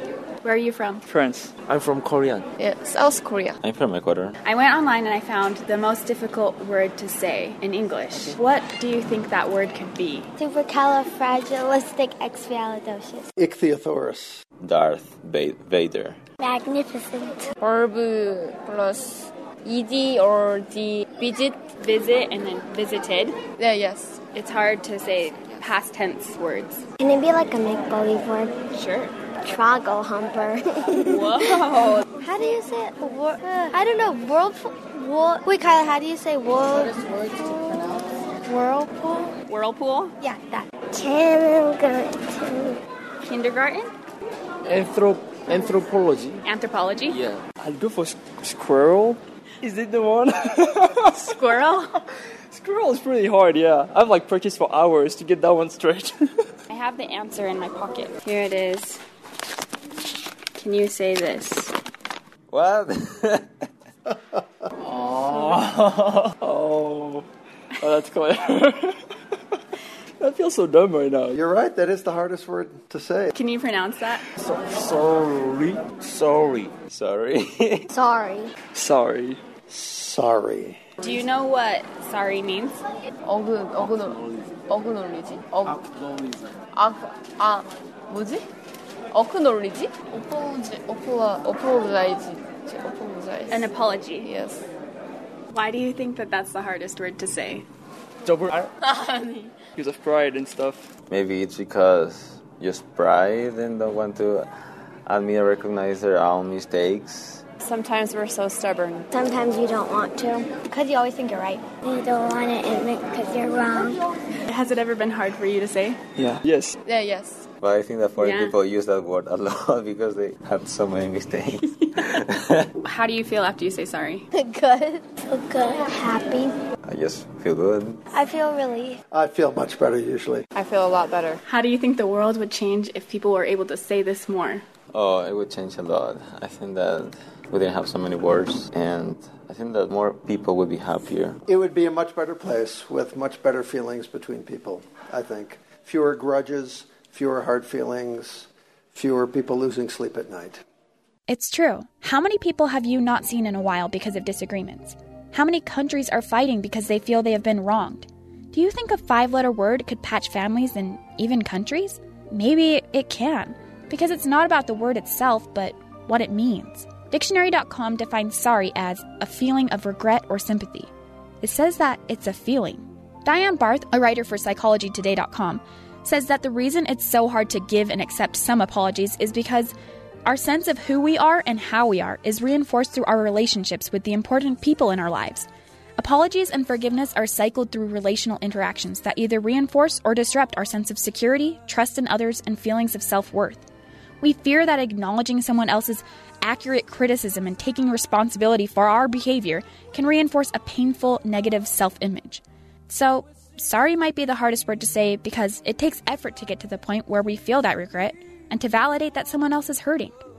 But it's interesting that the dictionary says the antonym to sorry is happy. Every minute that you're angry or upset, you lose 60 seconds of happiness. That simple five letter word could be your bridge to happiness. And remember, apologizing doesn't always mean you're wrong and the other person is right. It means that you value your country, your relationship, your marriage, or your family more than your ego. Well, I'm Liana Tan, and that's my little tangent.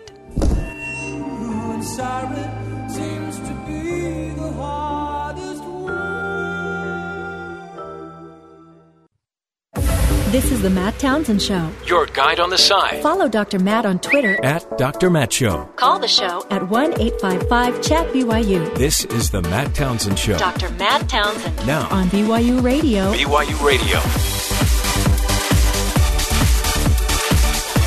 Welcome back, everybody, to the Matt Townsend Show. Dr. Matt here, your coach, your guide on the side. Happy Tell the Truth Day. Tell the truth. Tell the truth. Today's the day. Imagine a world where nobody lies, saying anything misleading, nobody's dishonest, everybody's up and honest and upfront about their beliefs. Even if you call him a racist, he's not going to lie. He was truthful. Yeah. Tell the Truth Day. We tell our political leaders, tell the truth day on Tell the Truth Day. It's also Strawberry Sundae Day. An angel just got its Sundae. And Global Forgiveness Day. Yeah.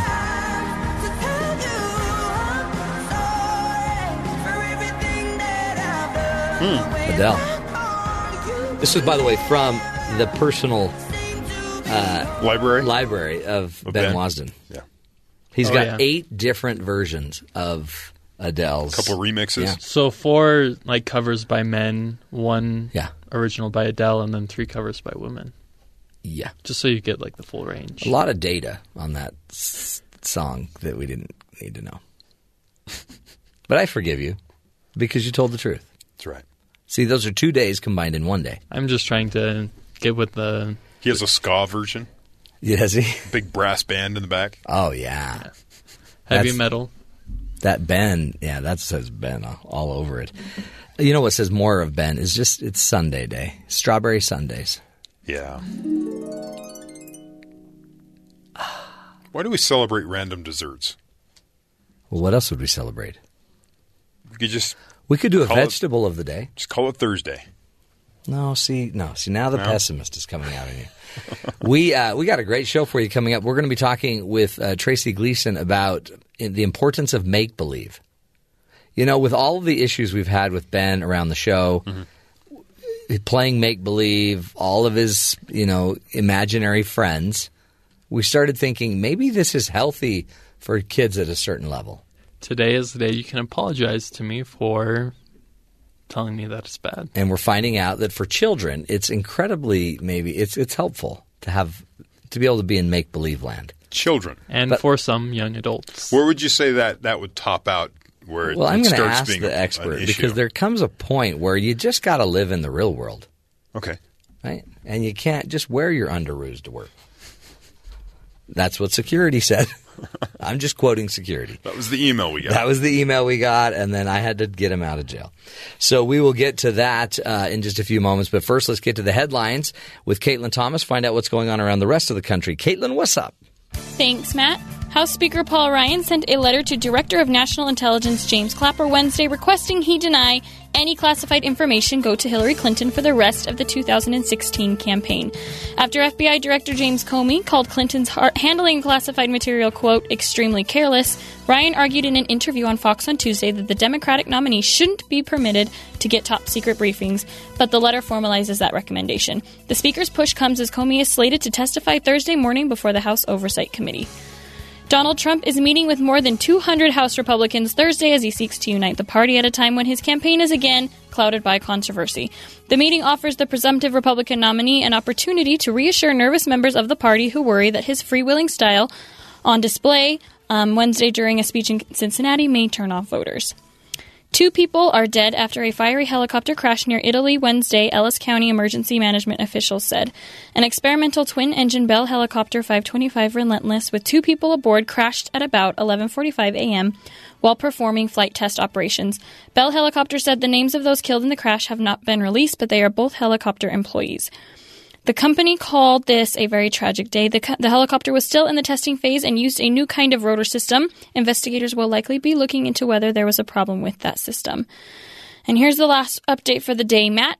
24 year old Brad Scott Beard and 21 year old Samantha Brooke um, Kanipe were arrested early Monday and charged in North Carolina with misdemeanor assault after they apparently declared their independence from civility and started attacking each other with pizza rolls in the apartment that they share. Details haven't been divulged on motive, method of attack, or pizza roll brand. Both suspects are being held on bond and could face up to 60 days in jail. What a What? waste of pizza rolls. A pizza roll duel, like a fight. Man, that is a waste of a very, very good food. You don't waste pizza rolls, boys. This isn't a frat house. Well done, Caitlin. Thank you so much for the news. Um, man, we've got so much to talk about. And of course, we'll be speaking with our guest, Tracy Gleason, about the importance of your kids playing. I don't think kids use their imagination like they used to. They don't need to because everything's kind of handed to them on a plate. Back in the day, you all you had was a stick. And that stick became your best friend and it was your gun. And it was, you know, it was the lion taming poker stick. It could do a lot of things. Now you just have all these apps on your phone. sad, sad day. Hey, um, again, as we as we talk about the headlines, uh, Donald Trump, Hillary Clinton, they're still at it. A lot of people are frustrated with the Don because he had Hillary on the ropes for a bit there after the FBI uh, director Comey came out and, and said, you know, she didn't do a good job with her email. And then Donald, as only Donald could, he had the moment where he could have just gone with it, but instead, what he decided to do was change the subject. Because, you know, what else would you talk about? Hillary's problems or bring up some issue that seemingly died a few days ago, and yet he keeps revising it? Donald. So one of my guys, who's married to a Jewish woman, this is a very fine person, Dan Scavino. He put out a tweet talking about crooked Hillary Clinton. And on the tweet was a star. It's a star. Like a star. CNN started this dialogue going, it's the star of David. And because it's the star of David, deny. Donald Trump has racist tendencies. These people are sick, folks. I'm telling you, they're sick. Actually, they're the ones with the bad tendencies when they can think that way. They're the one. Then they said, remember what I said? But there's money around the stars. You know, they took the star down. I said, too bad. You should have left it up. I would have rather defended it. Just leave it up and say, no, that's not a star David. That's just a star. Shh. Quiet, Donald. Just be quiet. Well, this comes because they let him do a rally Yeah. instead of a prepared speech. And when he does a rally, he just sort of talks about whatever he would like to bring up. Open mic with Trump, and he No, Donald. gets off message. You need to stay on point and just Ah. beat away. I mean, the the point that they had, um, there was a um, a super PAC that put out a commercial that had Comey, director of the FBI, and Hillary Clinton, and you have Hillary Clinton saying, "I did not send any classified emails," and then they had a clip of Comey saying, "We had 101 classified Right. emails," and all you know. So he Yeah. listed all the. And then just throw the video out. Just don't talk. It was just the video. Just put the video out there. then instead of talking about that more, he comes out and brings this up from a couple days ago. he can't. and he can't. He can't help himself. But he just reinvigorated the entire issue, and then he brought up the "Let It Go" video, the "Let It Go" work or book. The fro, yeah, he, the he- Frozen. He, compared yeah. it to a, on Twitter, compared to this whole situation to a Frozen coloring book that had a similar star on it. They've got a star. So let's change the subject. Yeah. Let's let's go to let's go to a happier place. Uh, for example, let's say this is what I'm worried about with these kids because they're not using their imagination. And well, maybe all they're using are their imaginations, right? So there's a guy from Garden Grove, California, high school student that expressed his love for his favorite video game by bringing the game as his date to the prom. Hmm. All right. Chris Burwell shared photos of himself and the disc of Nintendo video game Super Smash Brothers Melee, and he he took Melee to the prom. Have you played that game? I've played Smash Brothers. I don't know if it was the Melee one, It's just a different version of Smash Brothers. but It's, in, it's a in fun that- game, right? Well, there's two lovely people, women, right? Okay. In Smash Brothers, I've never played the game. uh, there's there's Princess Peach, Yes. Peachy. And then there's like there's something Daisy, Mrs. Daisy or something. Okay.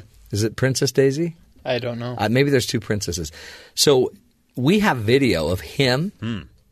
and Mrs. Peach, and just I just wanted to hear what Mrs. Peach had to say about going to her first prom with a high school boy. Hi. Yeah.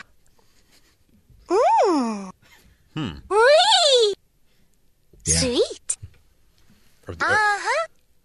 wow. La la la la la la. Are these direct quotes? I don't think English is her first language Probably 'cause not. she has a hard time putting sentences together. Yeah, it's just sort Let's- of sound. Yeah, just sounds. Yeah. Hmm. This is fun. What was a phrase? oh, did I win? You won, lady. You got to go to the prom. That's Peach. There you go. Isn't that great? What's happening to our kids now is they think they're dating video game characters. Or was he just making a joke and having some fun? No. He said it was always going to be Smash. Hmm. Okay. Well, I'm not like a total loser, but I but I don't know any girls that I would take. So then he thought, what do I love more? Like you would have taken some Star Wars lightsaber. Maybe. Ben would have taken a tub of homemade ice cream Sure. Oh yeah. That's with a, given. bar of soap and some hair in it. Yeah. And, you know, he just decided to take his Super Smash Brothers Melee video game. But boy, by the way, her voice, sultry. Right, right. I can see the attraction there. Caution. Ter- terrain. Terrain. Pull up. Wow, I wonder what happened there. It's weird. It's like a GPS system for some Maybe reason. they maybe they're about to crash or Yeah. something.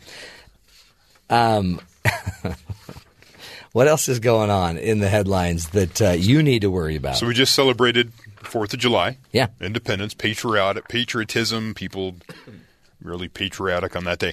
The share of people who are extremely proud to be an American has dropped sharply.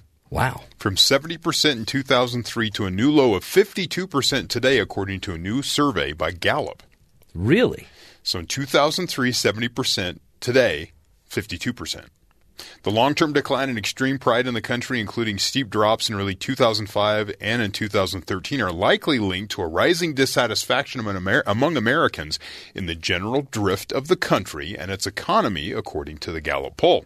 At the height of the patriotic uh, fervor in 2004, it said that uh, 55% of Americans said they were generally satisfied with the way things are going. Since then, the rate of satisfaction is mostly held below 30%, according to the polling organization.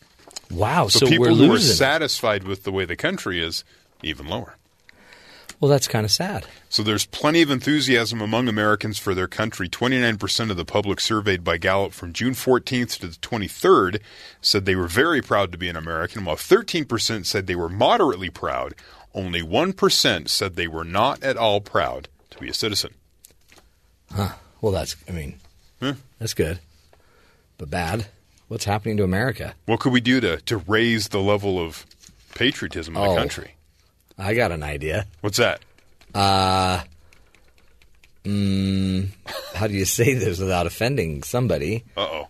Maybe Let, us just put a trigger warning out there. Just trigger warning. Yeah, any this of feels you like a that- trigger warning. Yeah, Ready maybe to I don't know. Maybe um, get a whole new political process. We could.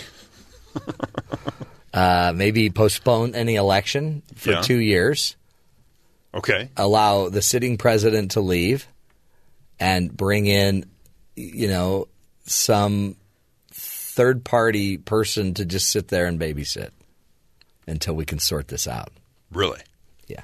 You think that would make people happy? Well, I mean, it's you're you're in a weird position now. Do you trust the one that's been proven by the FBI to be lying, or do you trust the one that's been proven by the rest of the press to be Lying. ra- a racist, Well, yeah. misogynist?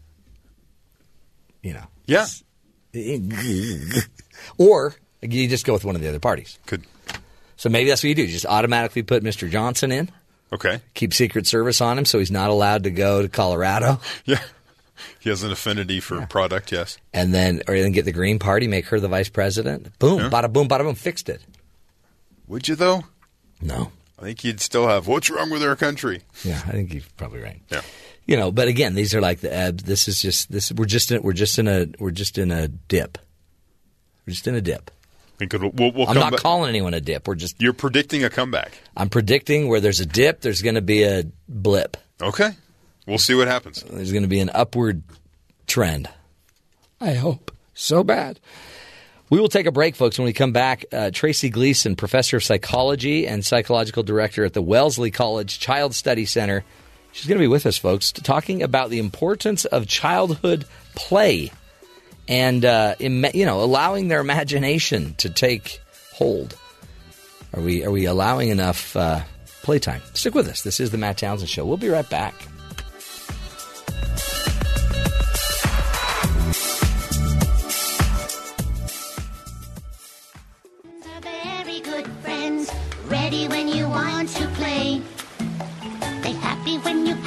sad when you are sad, and they always believe everything you say.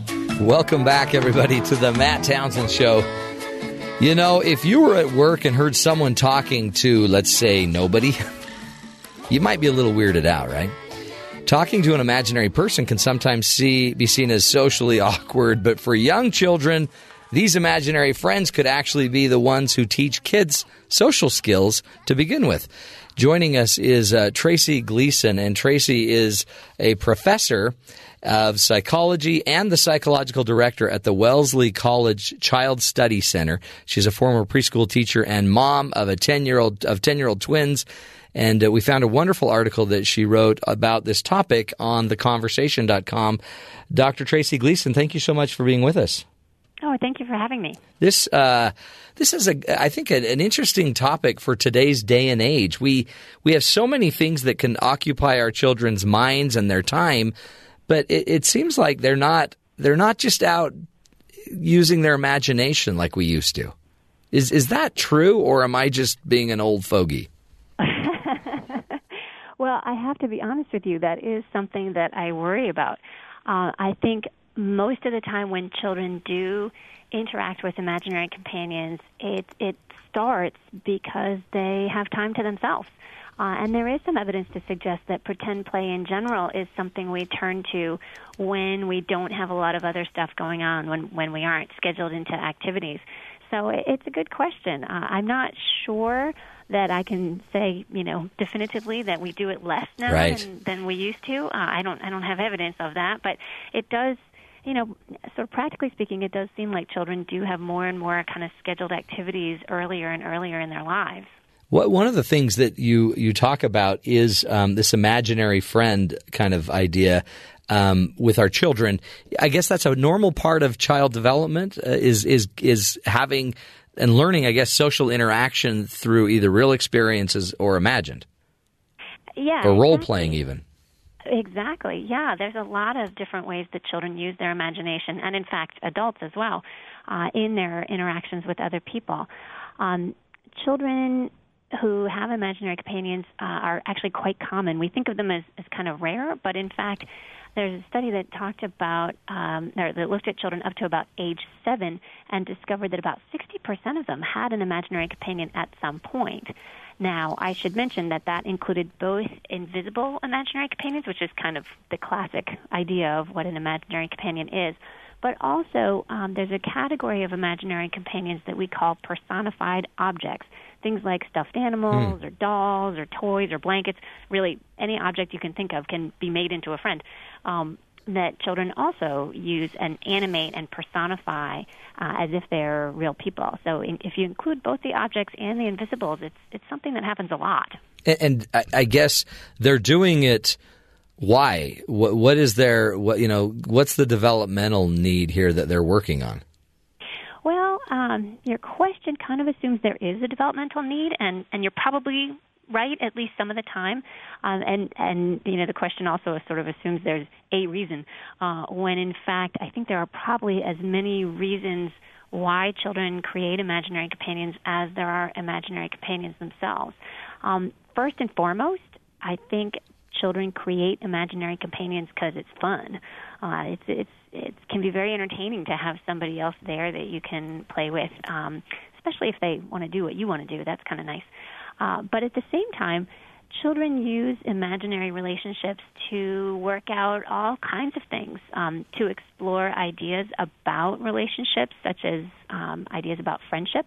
Uh, it's very safe to get in an argument with your imaginary friend because you can decide when that argument is over, and you can figure out, you know, what has to happen in order to to make it um, resolved. Whereas with a real friend, boy, you know, those other little kids are so unpredictable. It's hard to know what's going to happen. So children can can use these imaginary forums for exploring negative emotions or tough ideas or things that have scared them, uh, or just simply things they have really enjoyed. Can can parents? I mean, it seems powerful to be able to watch your child engaging with their imaginary friend because it, it seems like it would give you a whole other view of what's going on in your child's head. Yeah, I mean, to the extent that parents can observe their children interacting with imaginary companions or really engaging in any form of pretend play, uh, they can get some ideas about what is on their children's minds. Um, but one of the things that a student of mine, Rachel White, and I discovered is that among parents who know about their children's imaginary companions, because most of them do, but but not all, um, we do find that the imaginary companions appear a lot. Not so much when the children are, say, by themselves or playing, but often in conversation with adults. So it's it's almost like a conversation starter. Like you know, you're, you're talking about, you know, um, mom's business trip, and the child might say, "Well, you know, my imaginary companion went on a business trip too." Um, so you you're able to uh, bring a topic to the table that only you know about, and then you know the parents need to ask questions to know what's going on with your imaginary companion. So it's also kind of fun because you Hmm. control it. And and how much of that? So I guess then the parent just engages. Oh, so tell me where your friend went, and and starts engaging and allows the child to kind of go with their story. Yeah, exactly. And then you have all these wonderful things happening because the child is practicing narrative, which is pretty important to us um, as social creatures, and they are engaging in a in a kind of perspective taking, thinking about what their imaginary companion was thinking about and doing, and um, and and they also are you know inventing details and being creative and coming up with with stories about you know what the imaginary companion does for a living that it would need to go on a business trip. Hmm. So and then beyond all that, they're interacting with and engaging with an important person in their lives and having this this wonderful fun interaction around um, the imaginary companion. And I, I could just see some people worrying that, well, honey, okay, let's let's talk about my. Tr-. I mean, like, I mean, maybe they wouldn't, but d- there's really not a need to worry about this at all. Not remotely. Um, I've I've been doing this research for a long time, and and you know I'm obviously in touch with a lot of the other people like Marjorie Taylor at the University of Oregon, who's been doing this for ages and ages. And I think in all the years that she and I have been doing work in this area, she encountered one child in whom she was not entirely certain that the child knew that the imaginary companion wasn't real. I've never encountered a child who didn't know that. And in fact, sometimes I'll I'll interview a child who has an imaginary companion and I'll be asking questions about how old is your friend and uh, what his name is and if it's a boy or girl and where it lives and you know just sort of basic stuff like that. And maybe halfway through the interview the child will say to me, "You know, he's not real."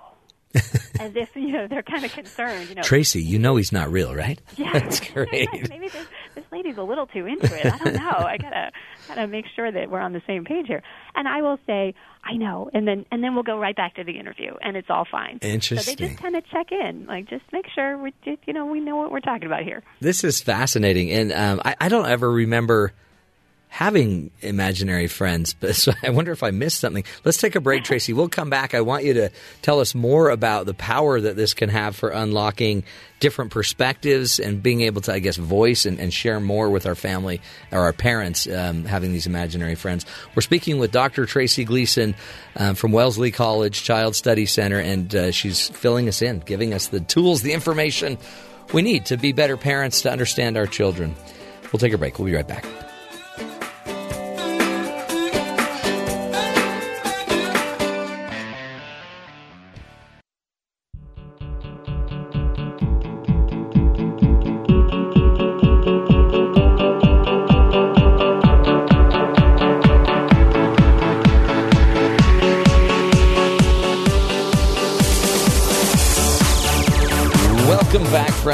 To the Matt Townsend Show.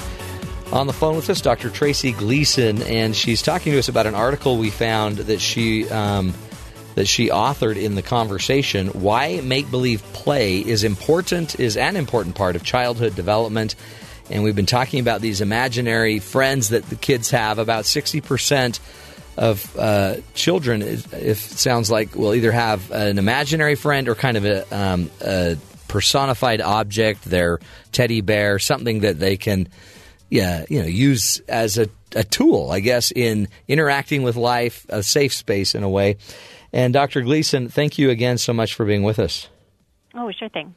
What um, so when it comes to the imaginary friends and uh, the imaginary friends or the uh, personified objects that our children play with is I guess the idea is this this gives them a chance to have a voice. It gives them a safe uh, place because it seems confusing in a way because they have to deal with their personality, but also th- they have to make up the personality and the narrative for this imaginary thing.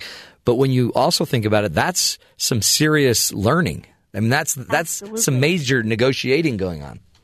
Absolutely. Uh, in fact, that's I think one of the most fascinating aspects of this play. Uh, and not only are you keeping in mind who you are, your and who your imaginary companion is, but you are also inventing a relationship that exists between the two of you. And one of the things that we find is that some children invent relationships that are egalitarian, like friendships. Uh, and some children invent relationships that are more hierarchical, um, usually where they themselves are kind of like the parent and the imaginary companion is the child. But Hmm. you do find somewhere uh, the child is, is the child and the imaginary companion might be more of a kind of mentor or um, not necessarily a parent per se, but somebody with more power and competence than the child themselves. Um, so you know the fact that they are inventing these relationships and that they resemble different types of real relationships suggests that this is an area in which children can kind of explore what relationships are all about. And I guess uh, is there an age where we're we're thinking, okay, maybe it's time your imaginary friend stays home from work,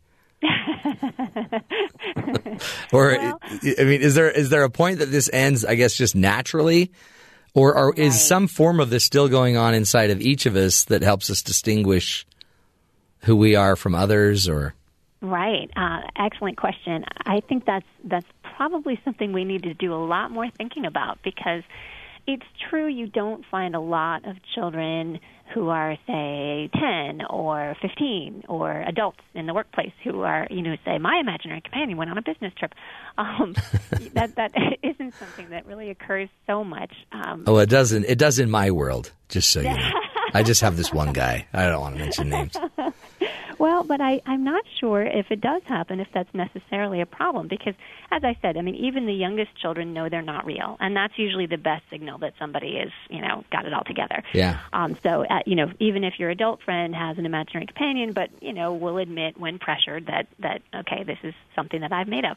There's no reason why that can't still be a fun thing to do. What we find is that typically children stop talking about imaginary companions around the time that they start formal schooling, like maybe kindergarten, first grade. But you can still find them if you ask about them. And in fact, there's lots of evidence that children in middle childhood and even in adolescence have sometimes have imaginary companions, but they they have a slightly different form than the the ones from early childhood. Um, they they tend not to be talked about out loud, but maybe just thought about. Kind of, you know how little children often narrate what they're doing. Yeah. They talk a lot about the activities they're engaged in, and they just kind of do a little sing song thing maybe while they're playing. Um, when that kind of external um, voice or narrative disappears and becomes internal, that's around the same time that imaginary companions kind of disappear or stop getting talked about. But they might actually, you know, say go underground and, and still be present in many children's lives. And as for adults, you know, we spend a lot of time thinking particularly about real people, but imagining conversations Mm-hmm. um, with Anticipate, yeah. Yeah, anticipating arguments, or uh, you know, maybe you have great news to share, and you're thinking about how you might say it, or um, you know, the different ways that you could present it. Um, or you're you're anticipating a job interview, and, and maybe you've never met your interviewer, but you might imagine a conversation with this, you know, real person, but who's imaginary to you because you haven't met them yet, and you might imagine what they're going to ask you and what you're going to say in response. I think that's a lot of the same skills as we see children using in, with their imaginary companions in early childhood. Yeah, no, I, in fact, it's interesting to think of it that way because it also seems like you have a huge advantage to have a big imagination. It, I mean, it, it, it allows you to see so many other things going on. So, how do we, if we have a child uh, that maybe we're too worried is getting maybe too caught up in tech and, and not being creative enough or not generating their own, you know, play or their own activities, are there things we could do to introduce more imaginative activity? Oh, that's a great question. Um, you know, there is a wide range of individual differences in how much children enjoy pretend play. Some kids would pretend from morning to night given the opportunity, and other kids really just aren't that into it. Um, and I don't think that's necessarily a problem. Um, I, I think having a, a a well functioning imagination is uh, really important. You know, we, we need to use it to do things like consider different options uh, if we're trying to make a decision, or to generate counterfactuals. You know, if I do A, you know, would B happen or C happen, or you know, what if I did B? Then you know, what would happen? Um, we use our imagination for that kind of work, so so it is important to um, to develop it. But pretend play isn't the only way that you can develop it, and in fact, in in many technical kinds of activities, um, there is a fair amount of creativity and imagination. So, you know, I'm not I'm not sure it's necessarily a problem if somebody isn't way into pretend play, um, but I think encouraging different ways of thinking about things and consideration of of stuff that is outside of the here and now uh, is the essence of the of the skill that we're trying to Yeah. develop here. That's I think uh, one it, it, I love that idea that we know they're so different, but some of us get panicky because how come your children are all doing this, and my child just sits there and bounces a ball. well, right, and and and certainly if a if a child is kind of stuck in a rut with their play, we we might want to do things to facilitate interest in other um, activities. Um, preschool teachers do this kind of thing all the time, where they, you know, they see that the pretend play has turned into kittens who just meow at each other, and uh, and they, you know, they might introduce a new idea or a new prop or a new scenario to try and, you know, pull the kittens back to human, or maybe pull them into a different scenario where they're where they're kind of operating differently. Because children, you know, they do sometimes kind of get stuck into a little way of doing things, and and maybe need a little help to to pull themselves out. Um, but uh, you know, most of the time, children are following. Well, when they're allowed to, children are following their interests and uh, exploring um, lots of different aspects of various topics and materials, and and allowing opportunities for that, and providing an environment that opens up doors rather than leads you down a single path is probably the secret to to fostering this kind of thinking. Yeah. Well, Tracy, we appreciate you. Uh, keep up the great work there at uh, Wellesley College um, as the psychological director there. That's wonderful stuff. We appreciate you. And wow, kids, ah, they're just beautiful and they're so different, right? Just remember the little things you used to do. I just, ah, there's so many stories. Let's all be more patient. Let kids develop.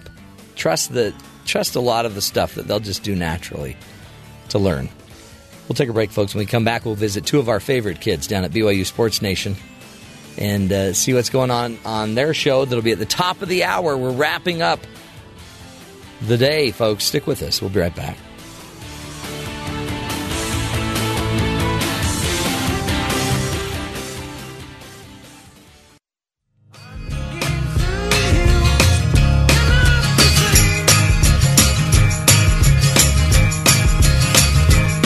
Welcome back, friends, to the Matt Townsend Show.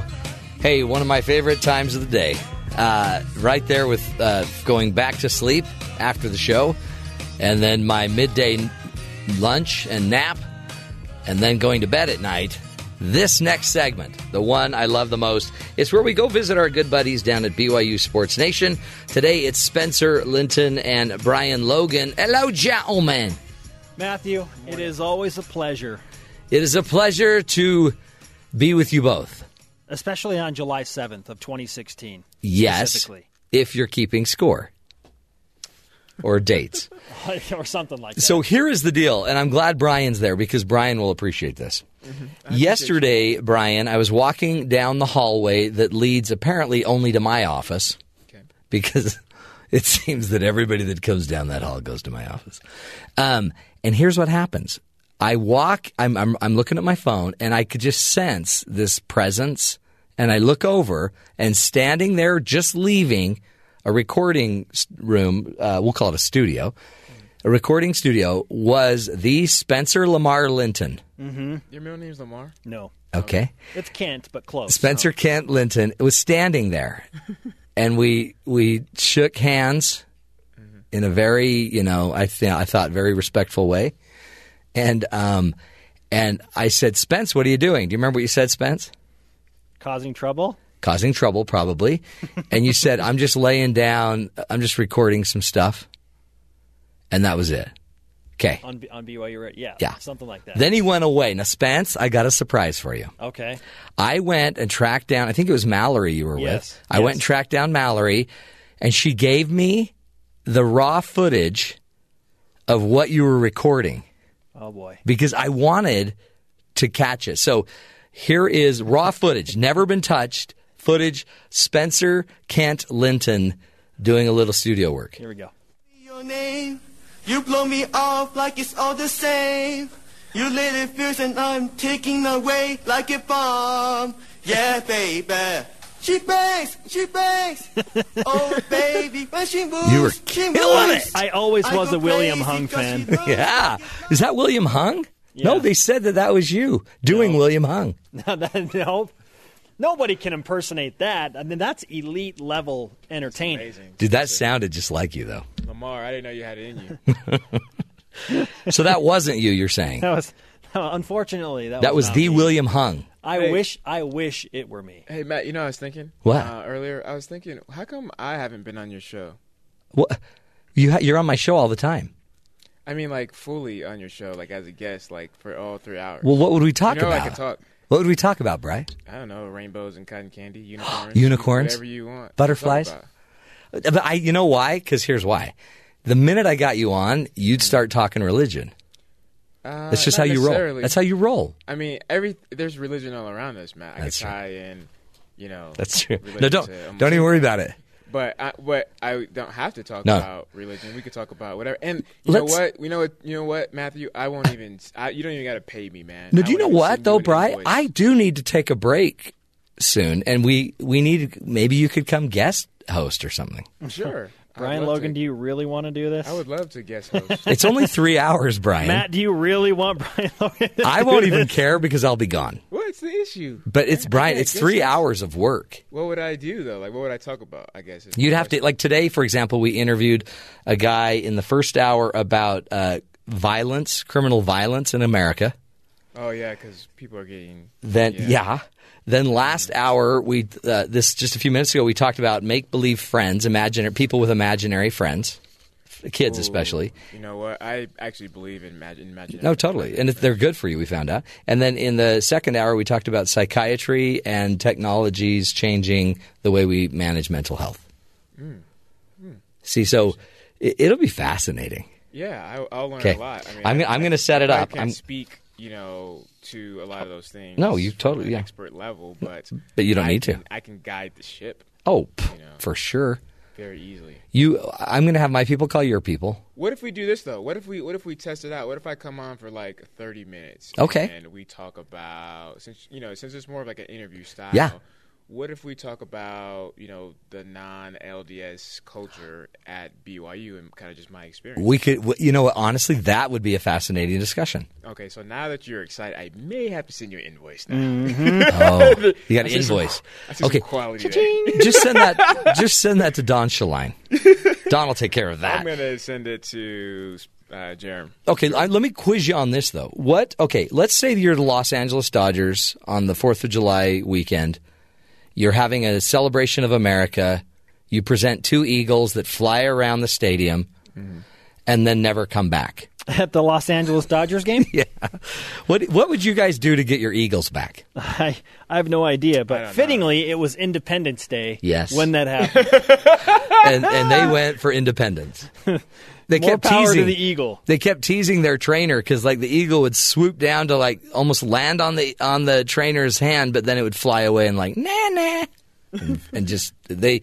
I guess eventually they caught one. Uh, you know, b- or it kind of came closer and they got it, and then the other one, I guess they've still struggled to get. But I don't know. What do you do? Yeah, I mean, you can't shoot it, do, right? You don't Bro, he's teasing it. me with those treats. Yeah, I mean, over here. It, You- it- you can shoot it if it's like attacking people, I guess. Well, I don't know. It's an eagle. Maybe. Well, that's what happened when like they shot the gorilla. It was like it's a gorilla. Yeah, but it's not the America symbol.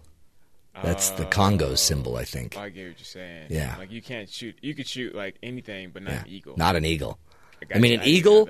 An eagle could, you know, carry your children away, and we wouldn't care.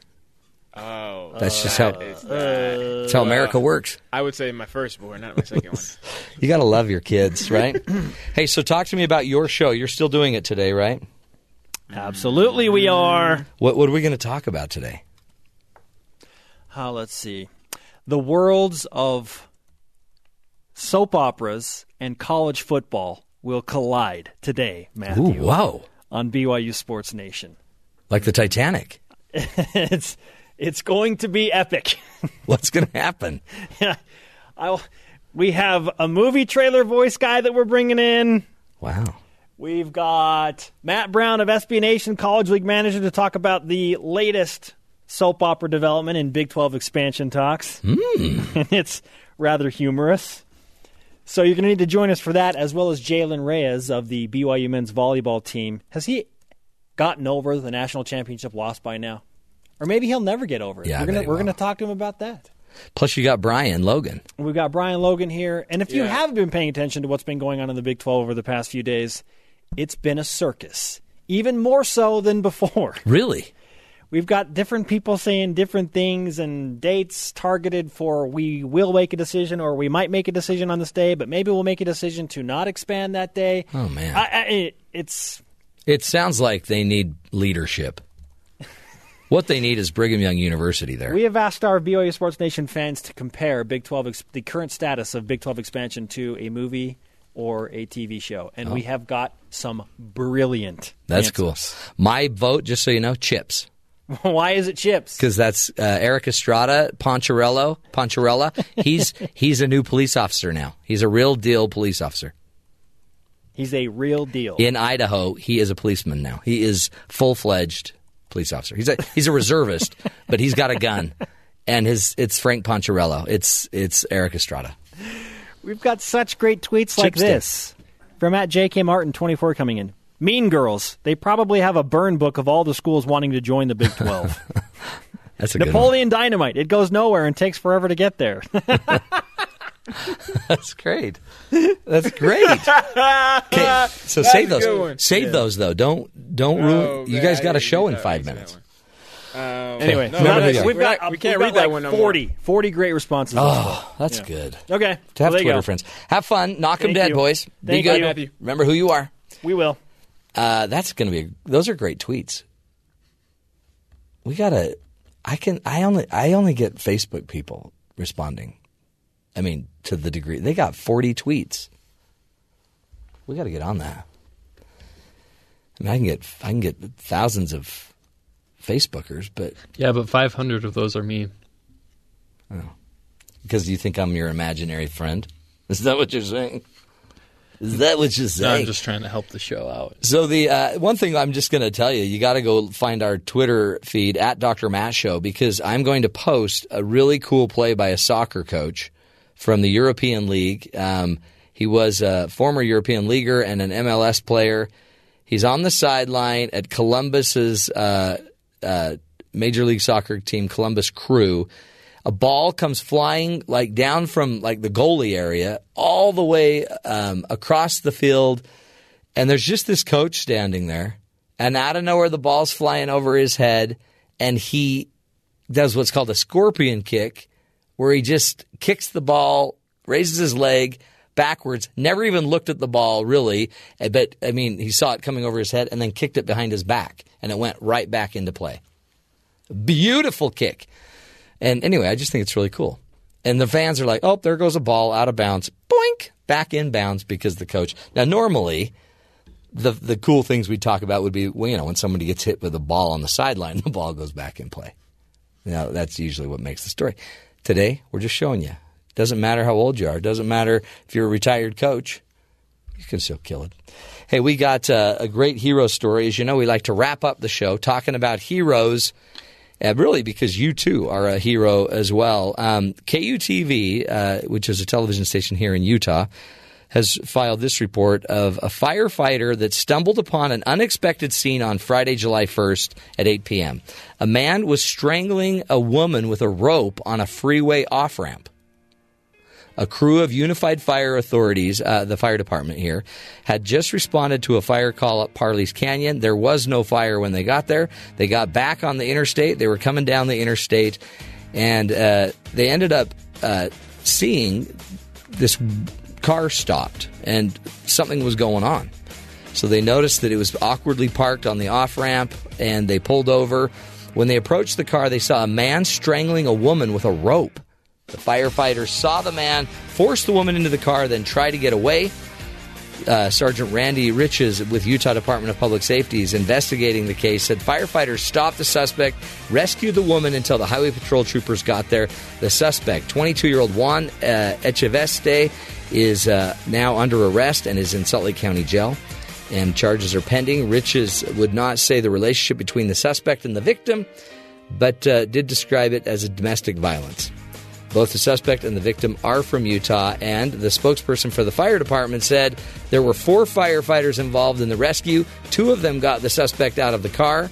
I don't think there's any doubt that they did what they felt was right at the right moment, and by the way, saved a woman's life. So, to the fire department, the Unified uh, Fire Authority in Utah, you are the heroes of the day. And all of us really can play the role of hero, just being there for each other. I challenge you, do what you can to be the best you can be. If you're struggling, get help.